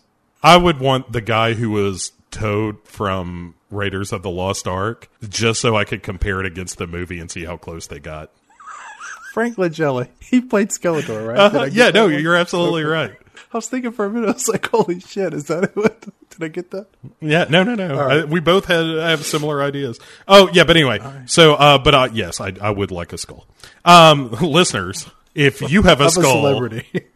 that you would like to get rid of, Please don't send it to us. We don't really want. It. You can skulls. email pick6movies at gmail.com, subject line, a skull for Bo. Right. Do us all a favor and just CC the FBI and your local sheriff's office at the exact same time. the local groundskeeper. Let him know that you're going to be coming. Victor says he wants to ride horses, whi- which is great because it, it's more of the childlike kind of stuff. But Alexi Sales and particularly Bela, his his buddy, is like, "You want to ride horses? You can ride horses." And they kind of set him up to get on a horse that's going to buck him off and whatnot. And it's a real jerk move because again, Victor has done nothing to nobody. Has done as far as his circus life goes, he has been nothing but kind and helpful. He's working for half wages and doing the work of, of two regular employees, at least according to Naldo, and I trust him. Yeah, we're back at Castle Stingenstein now, and the housekeeper comes in uh, and tells Stingenstein that Eva, the bride, is gone. And there's a storm outside because it storms here apparently every single night. Stingenstein leaves on horseback to go find her, but not before putting on one of his luxurious Dracula capes. Um, he goes off and he finds her back at the crypt, and she's standing there in the rain, surrounded by these rotting corpses. And Eva, uh, the bride, is wearing a white nightgown, and she's covered in water in case a wet T-shirt contest breaks out. Right. And it's here that Eva asks Sting, "Who am I?" And Sting says, "You're Eva, my ward." And and Eva says, "Who is my father?" And Sting says, "Well, nobody knows because you know Papa was a Rolling Stone, right?" right. So Eva wants to know where she came from, and Stingenstein says that she's from Brakor, where she was found, and Eva wants to go home, and then she just faints, which I don't know. She just faints. We gotta we gotta end this scene somehow. Right. So and Stingenstein is like, every breath you take, every move you make, I'll be watching you. Because he's getting real creepy throughout these scenes. He starts to get a real look in his eye like, I really, I know I said I wasn't going to fuck her, but I think I'm going to fuck her. the two of them are now fireside, and Stingenstein says that he can give Eva the bride a life now, that it, but only if she trusts him. And in this scene, Stingenstein is sitting in this giant red velvet. You know, smoking chair or something, and Eva the bride is sitting on the floor at his feet, and she says she's so cold. Then she rests her head in his lap, and he almost touches her head, but he stops himself. And it's just like, ugh, this is getting kind of creepy. No, it's creepy. It's not kind of creepy. It's just getting creepy. Yeah. Yeah. I mean, it's very much a, I wonder if she can see my erection. I mean, it's a hundred percent there. I saw her nipples earlier, and I can't shake that. We cut back to the circus, and uh, the mulleted asshole friend, assistant of the, the circus manager, they're watching Rinaldo do his high wire act. And Victor Creature sort of stumbles into the tent, and he sees Rinaldo up on the trapeze, and Victor Creature thinks that Rinaldo is in real trouble. And it's here that we get kind of this reenactment from Dumbo. Because there are kids and they're laughing at Rinaldo, and then Victor Creature is just running around below, worried for his friend. Naldo! And when Naldo! when Rinaldo falls and his wire um, causes him to swing, he slams into Victor Creature and everyone cheers. And it's at this point that the act is better than ever and the crowd goes wild. Right. It is a hundred percent a better act than it was before. Like Rinaldo knows they're onto something. And you can see in uh, like Alexei Sayle's eyes, like he just hates Rinaldo. Because Rinaldo is becoming a star, he's he's making himself essential to this circus, and all Alexei Sayle wants to do is to get rid of this guy. It's just one of those things where he's got an an axe to grind. It's kind of a Billy Budd sort of thing of just like, look, this guy has really done nothing to piss me off directly. I just kind of hate him. Which, by the way, this may be the first time Billy Budd has been used in reference to this movie, and I would like my set of steak knives, please. In the next scene, Rinaldo goes in to uh, Alexei Sayle and he's essentially saying, Look, I want more money for this act that we stole from Dumbo. And pretty much, you know, demands it because he's like, Look, we are a big draw. And he agrees that he will pay them more money with his weird mulleted friend in the background. And he's, you know, playing with like a switchblade knife. Remember that. It's going to come up in a little bit. Back at the castle, mm.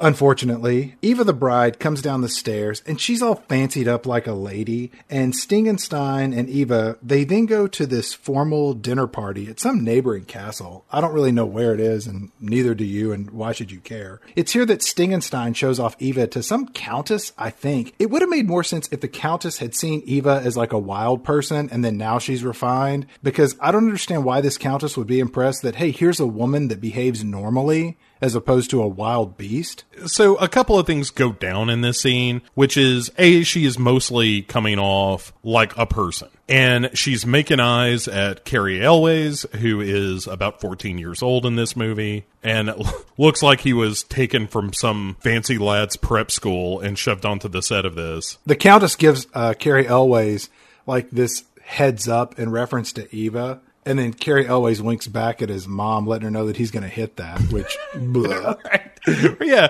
yeah, it's just like, hey, look at this piece. You think you're gonna hit that for old moms? Even the bride spouts off a bunch of refined nonsense about Shakespeare, and all the men in the room are like, harumph, harumph. a woman speaking her mind, harumph, harumph. Right. Well, but all of this is quickly undone by the the entrance of a cat, and as soon as Eva sees this cat, she takes a page out of Stingenstein's book. Except instead of yelling "No," she just growls at the cat, just and everyone's like, "The fuck."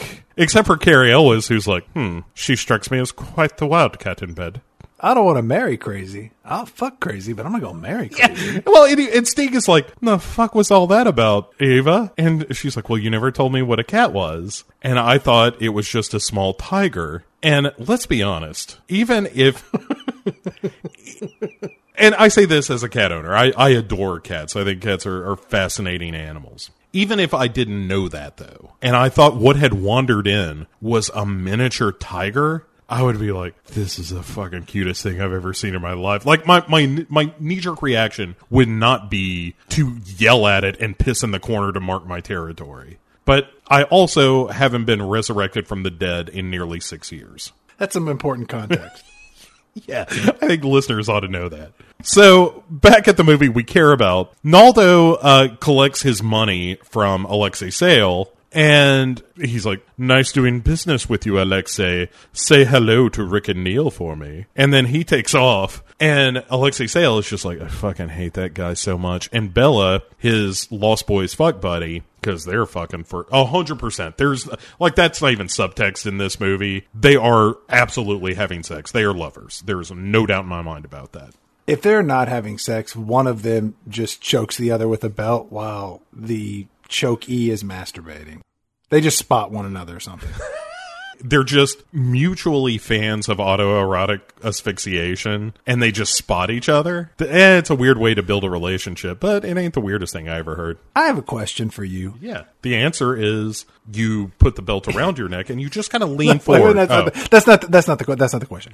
The the question I have for you is: Am I the only person that whenever I hear that a celebrity has hung themselves, I immediately think that they died from autoerotic asphyxiation? I don't think you're the only person, but I think the other people are in prison.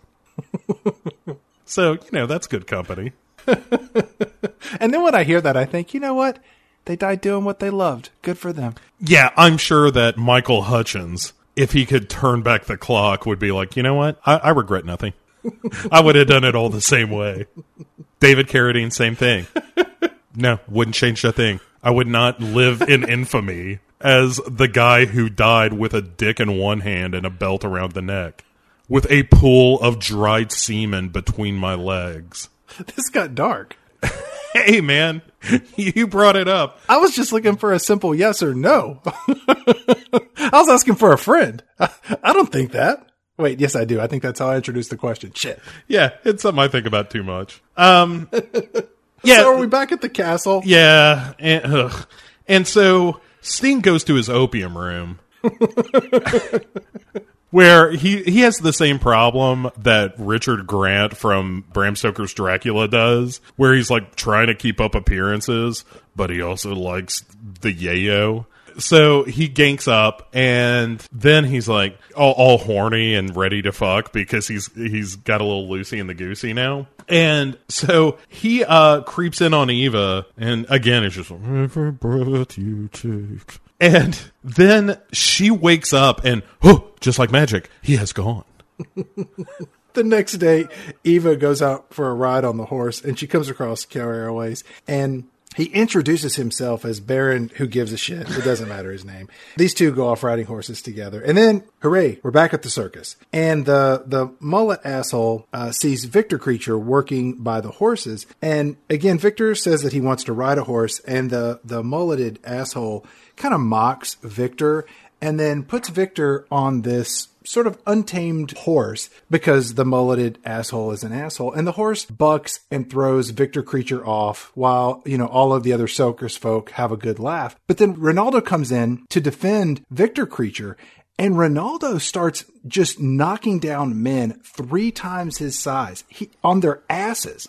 Yeah. The mulleted asshole pulls out his knife on Rinaldo, and then Victor Creature just hulks up and jumps between Rinaldo and the the the mulleted asshole. And all the onlookers laugh, and Rinaldo and Victor Creature just sort of leave the scene without it getting any worse. Right. And it's a good it's a really good scene of of just Rinaldo protecting Victor and then Victor protecting Rinaldo. Yeah, they are friends till the end. No, no question about it. And it's, uh, yeah, it, it is a really nice scene. And why linger there when we can go back to stupid Eva and Stingenstein? And so Ava and her hair uh, go to Sting's laboratory. And which uh, has been like all bricked up. And you know, Stingenstein is like, "Well, you don't need to worry about what's in there." And she's like, "Hey, how come you got thrown out of school?"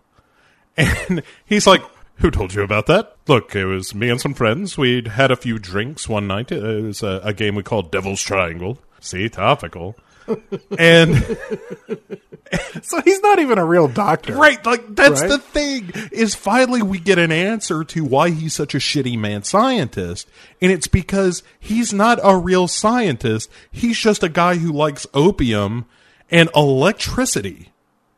And apparently decapitating women and storing their bodies in giant tubes of purple fluid.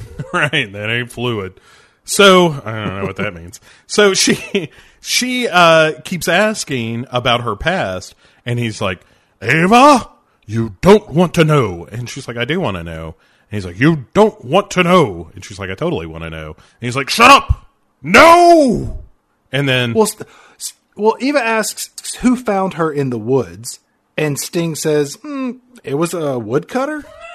So, so at this point, she's basically what an electrified version of Goldie Hawn in Overboard, right? You just you just sort of washed up into the woods, maybe. Right. I don't know. Why did you do that? Yeah, why did you do that? Yeah. So stay tuned. So so let's get back to the movie we like. Where um Alexei Sayle's fuck buddy has sabotaged the harness for uh Rinaldo. He he basically cuts one of the straps. And so this is a real uh what is it, suspicion? Is that the Hitchcock movie, The Bomb Under the Table? It's that kind of thing? Yeah, he cuts the rope, yeah, the harness because they got to get Rinaldo out of the picture. And so Rinaldo gets up on the trapeze. The act is going down. Victor Creature is below. He leaps off the trapeze into the crowd and just lands crunch into the bleachers. And it is a real downer. yeah, because it's been the only part of the movie that's been really substantially good. And uh, Victor carries him out of the tent, and Naldo gives him this speech about like, you know, it, it's gonna be fine. Don't worry. Like you and me, we're we're pals, right? You and me, we're we're good buddies, and it's okay. And here, take this, and it's his, you know, the the uh, Venice necklace that he wears. And then he fucking dies. He just, you know, I'll see you, old pal, somewhere down the road. And he's gone. And then we cut briefly to Ava crying because, again, you know, we're sharing emotions and whatnot. And Victor, James, Am I right, guys? right, just completely inconstant and emotional. When Rinaldo dies, it's terribly sad in this movie. Yeah. right, because the only friend Victor's ever had, and a good friend, is suddenly gone, and now Victor is either going to continue to be abused and work for the circus, or he's going to be cast out alone. The one characteristic of Victor is that he just didn't want to be alone. You know, he just wanted Victor- a friend. Yeah, Victor holds Rinaldo in his arms as he dies. And as soon as his life expires, he just says, I love you, my friend. And he holds him and, and he's all but just weeping. And it's, I'm telling you, it is just heartbreaking in this film. It's so good. And this movie is so incredibly bad. Clancy Brown, David Rappaport are just phenomenal. Yeah. The rest of it is just a mess. if this had been a retelling of the Frankenstein story, starring Clancy Brown as the monster, and when he goes, you know, like after he's created and and Stingenstein casts him out, like no, and kicks him out of the castle, and the story in between him showing back up to confront his creator had been this story with Rinaldo, it would have been a legitimately a good version of the Frankenstein story. It would have been very different, but all the beats would have been there and it would have been emotional and compelling and all that stuff. So we have a moment here that if you're me, the the moment of catharsis that you've been waiting for, which is for Victor to realize because he sees a Lost Boy guy coming out of Rinaldo's uh, and Victor's wagon, you know, looking for money and shit. And Victor ain't the the sharpest knife in the shed, but he can put two and two together. Well, he sees him coming out, and then Victor goes into their wagon. And he essentially he puts on a, a coat and a hat and he's just getting out of town, right? Sure. Because then once he puts on the coat, in a way, he's growing into a more refined gentleman. And as Victor is like, look, I'm leaving this circus. This is terrible. He goes past Alexei Sayle's wagon and overhears the, the lost boy mullet asshole say essentially that he's the one that killed Rinaldo. And it is here that Victor Creature just goes full on Incredible Hulk circa 1985. he knocks the the wagon over, killing Bela, the the Lost Boys saxophone player. He flips over the circus wagon, and it is a huge wagon, and it is great. Then he picks up the mulleted asshole. He throws him in the air, and this guy lands on these giant spikes that are adjacent to a tiger cage. Right, right, right. It is the best. I mean, he is impaled down the middle of his torso on these giant spikes that I think are there to keep, you know, stupid people and children away from, you know, a, a live tiger. But it's just like, oh my God, yes, this is, as you said, this is the catharsis you want. Rinaldo is dead, and now his murderer has died an equally violent death. It's so good. But because Victor is now undeniably a murderer as well, the rest of the circus, who was pretty much pro Victor Rinaldo at this point, is like, holy shit, man. That big ass quiet dude went all Lenny and murdered uh, Alexei Sayle's fuck buddy. You know, the one that watches him when he's jerking off with the belt around his neck. And they're like, yeah, of course I know. We see it all the time. And he's like, yeah, he killed that guy. And they're like, what? How's Alexei Sayle going to successfully choke himself and masturbate now? And that's his problem. Yeah, and they're like, we don't know. I guess he's going to have to get somebody else. And they break themselves away from that conversation to then chase Victor out of the circus so he he runs off into the woods, and sure enough, he has somehow made his way back to nearby Castle Stingenstein. Apparently, yeah. Back at the part of the movie we don't like, right? Eva the bride is riding her horse in the woods, and somehow she encounters the part of the movie that we absolutely love. And she finds Victor Creature sleeping in the woods. And at this point, he is wearing this overcoat he has draped a thin scarf around his neck. His hair is now a little bit longer and more full than the start of the film, and it's even combed, and he looks less like a monster and more like a man. Victor Creature recognizes Eva, but she does not recognize him at this point. And Victor Creature tells her that he's going away from man and Eva gives him a coin to take on his travels, and he takes the offering and he touches her hand in this very intimate way as he takes the coin, you know, from her palm, which reminded me a lot of a guy I knew growing up um, named Ben Kennedy, who in high school, when he would go through a drive through and the worker there would say, you know, whatever, you know, your value meal is like $4.27 and they would reach out for money. He would reach out with two hands and one hand he would hand the money to the worker and then with the other hand he would creepily caress like the underside of their fingers, which yes, which would which would make the the fast food worker recoil in fear that this stranger was touching them in such an intimate, personal way. Well, sure. It is off putting to say the least. When a stranger touches you in a way that is that intimate, your initial reaction is like, what the fuck? And naturally, that is uh, not really Eva's reaction in this situation.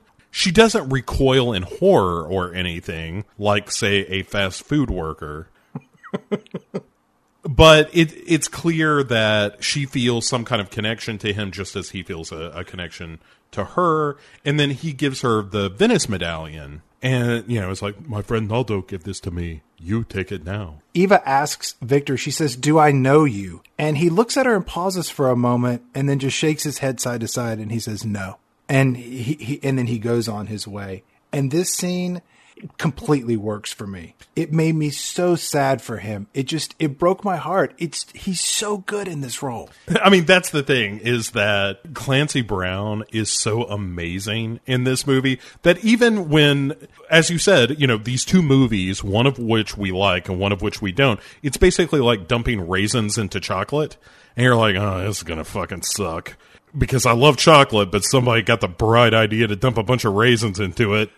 you know, this is going to be terrible. And then you're like, oh, no, this is all right. Okay, all right, let's keep going with this. And so um, then Victor, in a scene that is truly, I think, my favorite scene of the film, is Victor then decides he's going to buy something shiny for Ava he's going to buy her some jewelry. And he comes across this basically a, a, traveling salesman of sorts, you know, but kind of a con man. And he finds this gaudy bit of like costume glass jewelry that's multicolored. And because poor Victor is a bit simple, he thinks that this is beautiful because of all the different colors.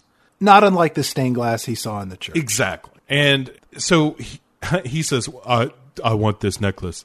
And the guy selling is like, Well, how much do you have? And Victor just hands him all the money he's got, which is no small amount given the fact that this is like the money that they had made at the circus that he and Naldo had made. So it's a, a, a, fair amount of money and enough that the guy who sells him the, this tacky bit of jewelry looks at it and is like, holy shit.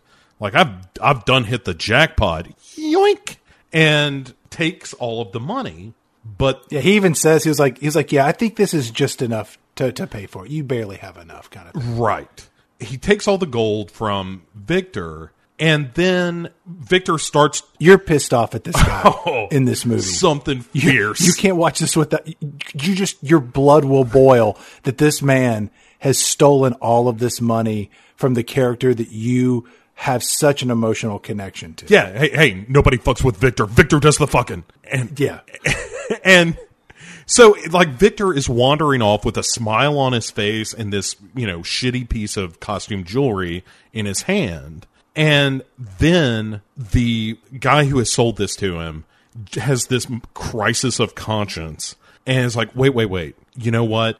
I think actually you gave me a little too much and he ends up giving most of the money back. Like he's still coming out like a bandit in this situation, but he's giving the the lion's share of money back to Victor.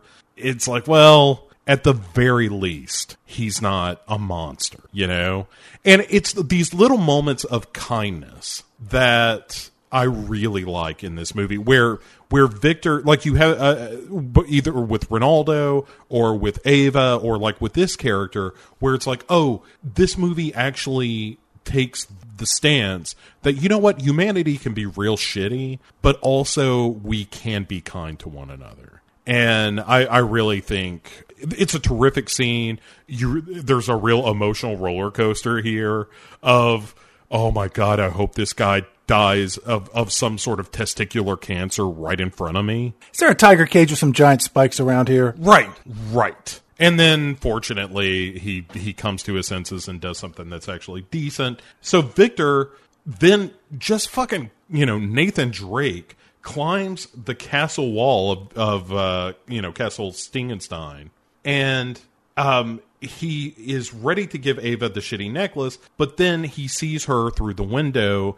being dressed by, you know, Mrs. Havisham or whoever the housekeeper is. And he realizes that like this honest to goodness diamond necklace that she is now wearing that what he's got in his hand is no comparison to something like that that looks elegant and beautiful so he just takes his shitty necklace goes to the river and throws it in the river because this movie wants to break your heart a little bit more we're back at the castle and a party is happening. It's a masquerade party. I'm not sure why this is happening or what kind of staff is there to handle this party, as only two people work in Castle Stingenstein that we've seen so far.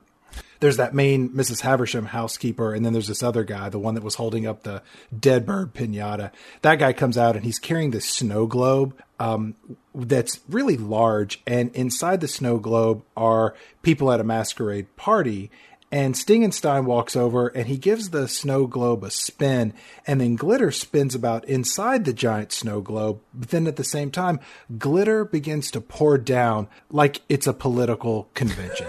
and you just know that the help was completely fuck this shit. I am not cleaning this up. Like, look at this. I am not cleaning this up because glitter is everywhere. It's in people's food, it's in their drinks, their mouth, their hair, their eyes. Glitter is everywhere. Eva the bride sees Cary Elwes off in the distance, and it's this part of the party where everybody kind of pairs up to go have what I'm going to guess is like unprotected VD laced hallway sex. yeah, medieval sex just means that at best you're putting your dick in like a goat testicle condom but that's only for the true rich uh, of of the time. It's mostly just these syphilitic rods that you're hurling into an equally syphilitic pocket. I'm thinking best case scenario, you come out of this pregnant. right. And you hope that the child isn't just a giant herpes. a la the ice pirates. we may come to that in an upcoming season. Stingenstein is upset that Eva has left with Cary Elwes and he goes off looking for them and he just finds other people about his home groping each other. And I cannot imagine the random semen stains left after a party like this. Just puddles of sex fluid have to be everywhere. Why does it smell like bleach in here? Oh, that's not bleach. Stingenstein sees his buddy Ichabod sucking on some woman's breast as he wanders the hallways of his home, and he doesn't look too surprised by this. Like, you know, like, of course that's what he would be doing. Stingenstein comes across Eva and Cary Elwes in the hall, and Cary Elwes is sitting beside her, and he's kissing on her, and she's holding Cary Elwes' hand, and would her sexual arousal cause Victor Creature to get a boner at this point? I would imagine so. They left that scene out when she's rubbing the bean, he's you know cranking it along with her. Naldo, it got big. and then the party's over. The next day, Stingenstein is talking with his buddy about their misogynistic world philosophy, and then Eva corrects Stingenstein on who wrote Prometheus Unbound, and uh, Stingenstein gets all bent out of shape. So we come back to the part of the movie that we love, and we're in some pub, and a bunch of Soakers folk get wind that Victor Creature's around, and so what do they do? They form an angry mob and they chase Victor Creature through the streets. And he hides against a wall as the crowd runs past him, kind of like the Beatles in Help. I kind of wanted to see him like on a park bench with a newspaper, uh-huh. hiding his face, or like maybe wearing a beard next to a poster with his face on it or something like right, that. Right, going through both sides of a limousine. Then, in a nice little head fake, um, a blind guy approaches Victor Creature, and uh, you think like, oh, blind guys love you know the creature right. in a, a, Frankenstein story, but then he immediately rats him out. He's like, he's over here. Which, first off, how did this blind guy know that that's Victor Creature? He's blind. I think it's more a matter of like, hey, this guy seems like a monster, and therefore, whether or not this is the killer, I am not going to let another possibly malformed and debilitated person take my begging dollars. this is my corner. Right. Th- this belongs to me. So he's just like, I got him. I got him right here. And, uh, and yeah, and the crowd comes running and they just all jump on top of him and he's, he's captured. We have done put, uh, Victor in a cage, which is, uh, also very sad.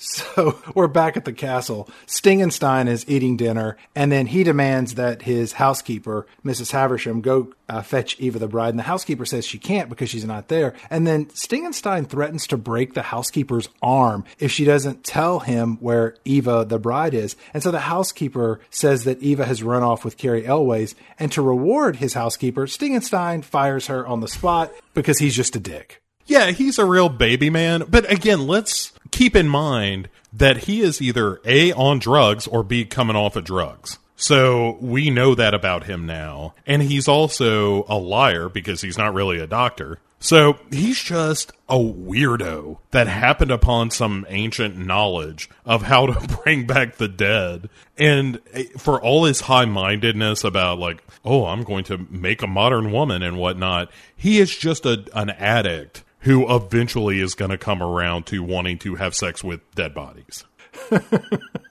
Cary Elwes is with Eva, and it's sexy time. The two of them are kissing, and she's getting all revved up. Again, presumably, Victor Creature is getting an erection while he's chained to a dungeon wall. Cary Elwes is kissing on Eva while she lays on the bed, and she's really enjoying it. And then he gets to first base, then he gets to second base. Then Stingenstein just shows up and whips Cary Elwes across the back with a cane, and then he slaps him across the face, and he says, "I'll kill you for this." And it's here that Cary Elwes looks just like Wesley from The Princess Bride. his bangs hang down over his face, and after he gets this death threat, he says, "As you like, sir." And I'm telling you, he might as well have said, "As you wish." Right. That, to the pain. Whenever a woman looks upon you and says, My God, what is that thing? It's it's it's so strange. Maybe a couple years younger, but it's it's him. It, yeah, it, it's like we're seeing Wesley grow up before our eyes. Only in this case, he's just like, "Yeah, I was gonna fuck her. It didn't mean nothing." Stingenstein tells Eva, "Put on your clothes." Which, first off, she's completely dressed, so I don't mean I don't know if that means she needs to what? Put on her cape. She's got one shoe off, and oh, heavens to Betsy! Look at me showing off ankle. we get back to the castle and Stingenstein is just scolding Eva, you know, saying, How could you do this to me? And then Eva says, uh, You taught me that a woman should do as she pleases, just as a man. And Stingenstein tells Eva that she has to obey him, and then she tells him to piss off. And then push comes to shove, and Eva the bride, she finally exerts her independence by saying, You know, you didn't create me. And it's here that Stingenstein says, As a matter of fact, I did, and that he sewed her together out of corpses and brought her to life by means of an electrical charge, blah, blah, blah, blah, blah. Stingenstein then escorts her down to his opium den. And you know what? This movie is just stupid. He shows her the charred remains of his journals about how he made her. And the journals look like overcooked quesadillas. They're just sort of these like beige things with burnt parts. She starts reading through these and then she, she screams in pain as she reads through how she was brought to life. And then we cut to Victor Creature who feels her pain from his jail cell. And as she is ultimately burning the journals as well, Sting decides now is the time to get real rapey because this is what we've been building up to the whole movie. It's just him being like, I can't control it no more, and I gotta have sex with this woman I made. And Victor, of course, is like, fuck this, you know, because he's the one decent soul in the film. But she asks him, Where is the creature that I was made for? And Stingenstein says he died in the tower fire. And so now Eva is alone, just like the creature Right. was before she was created.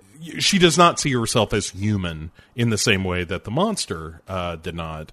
Stingenstein starts to put the moves on her, and Victor breaks out, grabs a horse like he's fucking Zorro. I love it when he when he breaks out. He goes to the horse and he goes up to his face and he says, "My friend, my friend, help me, please." And because he's never ridden a Yeah. horse, and then he gets on the horse's back and he rides off to save the woman that was created for him, his literally his soulmate. Right. But let's not. It's so good. yeah, this part of it, yes. Like anything to do with Victor is, is fine because even him asking permission from the whores is just the most adorable thing. And so he, you know, makes it to, to Castle Stingenstein and bus in, like in the midst of Stink's sexual assault. And then they just got to chase each other around. He busts in. It is a real, hey, you, get your damn hands off of her moment. I've been waiting three weeks to say that. it was worth it. Ava, your density. No, Victor mean destiny. Stingenstein grabs a log from the fireplace to keep Victor Creature at bay. He tosses some booze on Victor Creature's arm and then sets that on fire, which Victor Creature comically then begins to set the entire room on fire. Eva passes out and then Victor Creature puts out his uh, arm so he doesn't have any fire on it. And then the two of them sort of chase each other and they run down to the laboratory, which again has this walled up entrance. Victor Creature goes on full rhino and just knocks down the wall. Stingenstein with this torch sort of chases him up the staircase and we, we end up back where the movie began. And Victor Creature and Stingenstein are there doing battle on uh, the top of this tower. And by that I mean this soundstage. And then Stingenstein and Victor Creature, two characters that have had less than what, 60 seconds of screen time together in this movie, Yeah. battle in hand to hand combat for about what, 15 seconds? right? It is the biggest nothing. But just like everything to do with Stingenstein in this movie, it just don't matter. You know, it's just a bunch of stuff that comes up and is immediately discarded. Like you could almost wholesale remove the bride from the movie The Bride and you're only out like 20 minutes of screen time. Most of the movie is Victor and Rinaldo or Victor on the road or whatever. And but yeah, Instinct just kind of falls off the tower and Ava is like, "Are you him?" And he's like, "Of fucking course I am. Do you look at this face? Look at these scars. What of course." There is this kind of wonderful moment where she's like, I have so many questions for you. Where suddenly Victor is placed in the role of being not the dominant personality or anything, but of, of being somehow necessary, being integral to someone's life. Once he enters her room to check on her, he looks like a gentleman. He's wearing a coat, his shirt is tucked in, his hair is surprisingly combed. He has this neckerchief that he's wearing, and he says, I have a name. It is Victor. And then she says, It's a good name. It means he who will win. These two storylines, the one we really love and the one that we don't care anything about, come together. You can just see everything moving forward. It's it's really well done. Well, speaking of everything moving forward, jed the oh my god, the like Franklin Mint collector's plate ending of this movie. It's a real fart. I love it. So we see uh, Ava and Victor sailing away. Like they decide they're going to go to the new world. They're they're going to go off to America where they can seek opportunity and whatnot. And there is this like s- superimposed Rinaldo in on one half of the screen that I swear to God it does look like a commemorative plate for the film. Like if you were to order like, hey, act now, there are only a thousand of these things.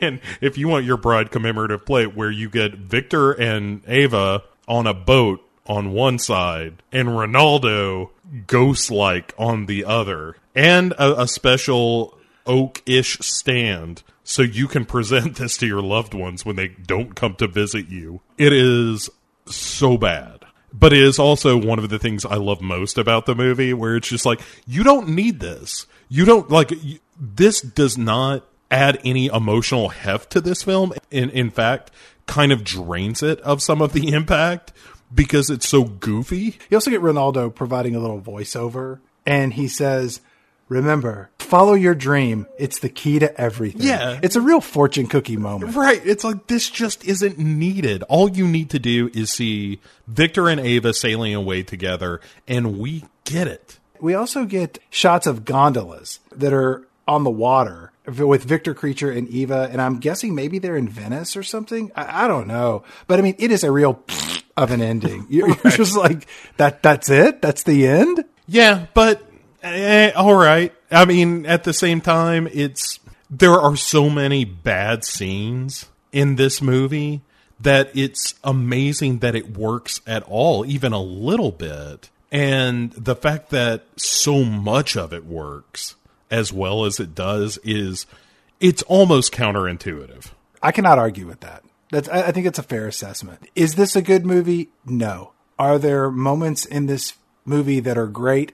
Absolutely. Yeah, that that's kind of the thing is I mean, do you recommend this to someone? And it's like, well, I mean, y- yes, but also no. Look, anytime S- Sting is on the screen, just prepare yourself for a scene that's not going to be very good to outright bad. On the other hand, anytime that it's Clancy Brown and David Rappaport together, it is the best movie we'll talk about this season. I would say that that is arguably going to be the way we wrap up our next episode, as we are going to be discussing The Wolfman, starring Benicio del Toro and Sir Anthony Hopkins, a movie that, in my opinion, is incredibly good anytime Anthony Hopkins is on screen and is incredibly boring whenever Benicio del Toro is on screen. yeah, they say uh, film acting most of the time is less is more, right? You just kind of let the the camera roll and it will it will pick up on subtleties, but that doesn't work if you're not even providing subtlety. We need a Victor Frankenstein to reanimate Benicio del Toro, am I right? It's a movie that almost feels like they went to Madame Tussauds and got the Benicio del Toro the Benicio del Toro lifelike representation and just sort of stuck it on the screen and then CGI'd in some lip movements. But that's for next week. You're saying that you would you would recommend The Bride or not recommend The Bride? Yeah, like I said, I've seen this movie a bunch of times when I was a kid. It had been a long time uh, since I'd seen it, watching it again as an adult. And I still am really a sap for those those scenes with Rappaport and Clancy Brown. I think Clancy Brown is great in the like unreservedly. He he has a great take on on the the monster and like the the scenes that we were talking about with them just talking about being friends and stuff. Like I'm a sucker for that stuff. I'm a real soft touch, and I, as I get older, I find myself like getting teary at movies that I shouldn't. And this is a movie like the the scene with the monster and the the junk jewelry when the guy gives him back the money and scenes like that and and and, and even the scenes of Rappaport seeing the scars on him and things like that. Like I get a little misty in those scenes because I don't know, apparently my brain is just getting soft in my old age and you know, I'm a half step away from like Hallmark commercials making me cry. So that's it for this episode uh, of The Bride. Again, next week we will be reviewing The Wolfman, starring Benicio del Toro and Sir Anthony Hopkins. So, as always, like, rate, review, tell your friends, send us an email, pick6movies.com. We're on Facebook, Twitter, all that kind of good stuff. And uh, thank you so much for spending some time with us. We have one more episode left in this season, so please come back next week as we will be discussing The Wolfman.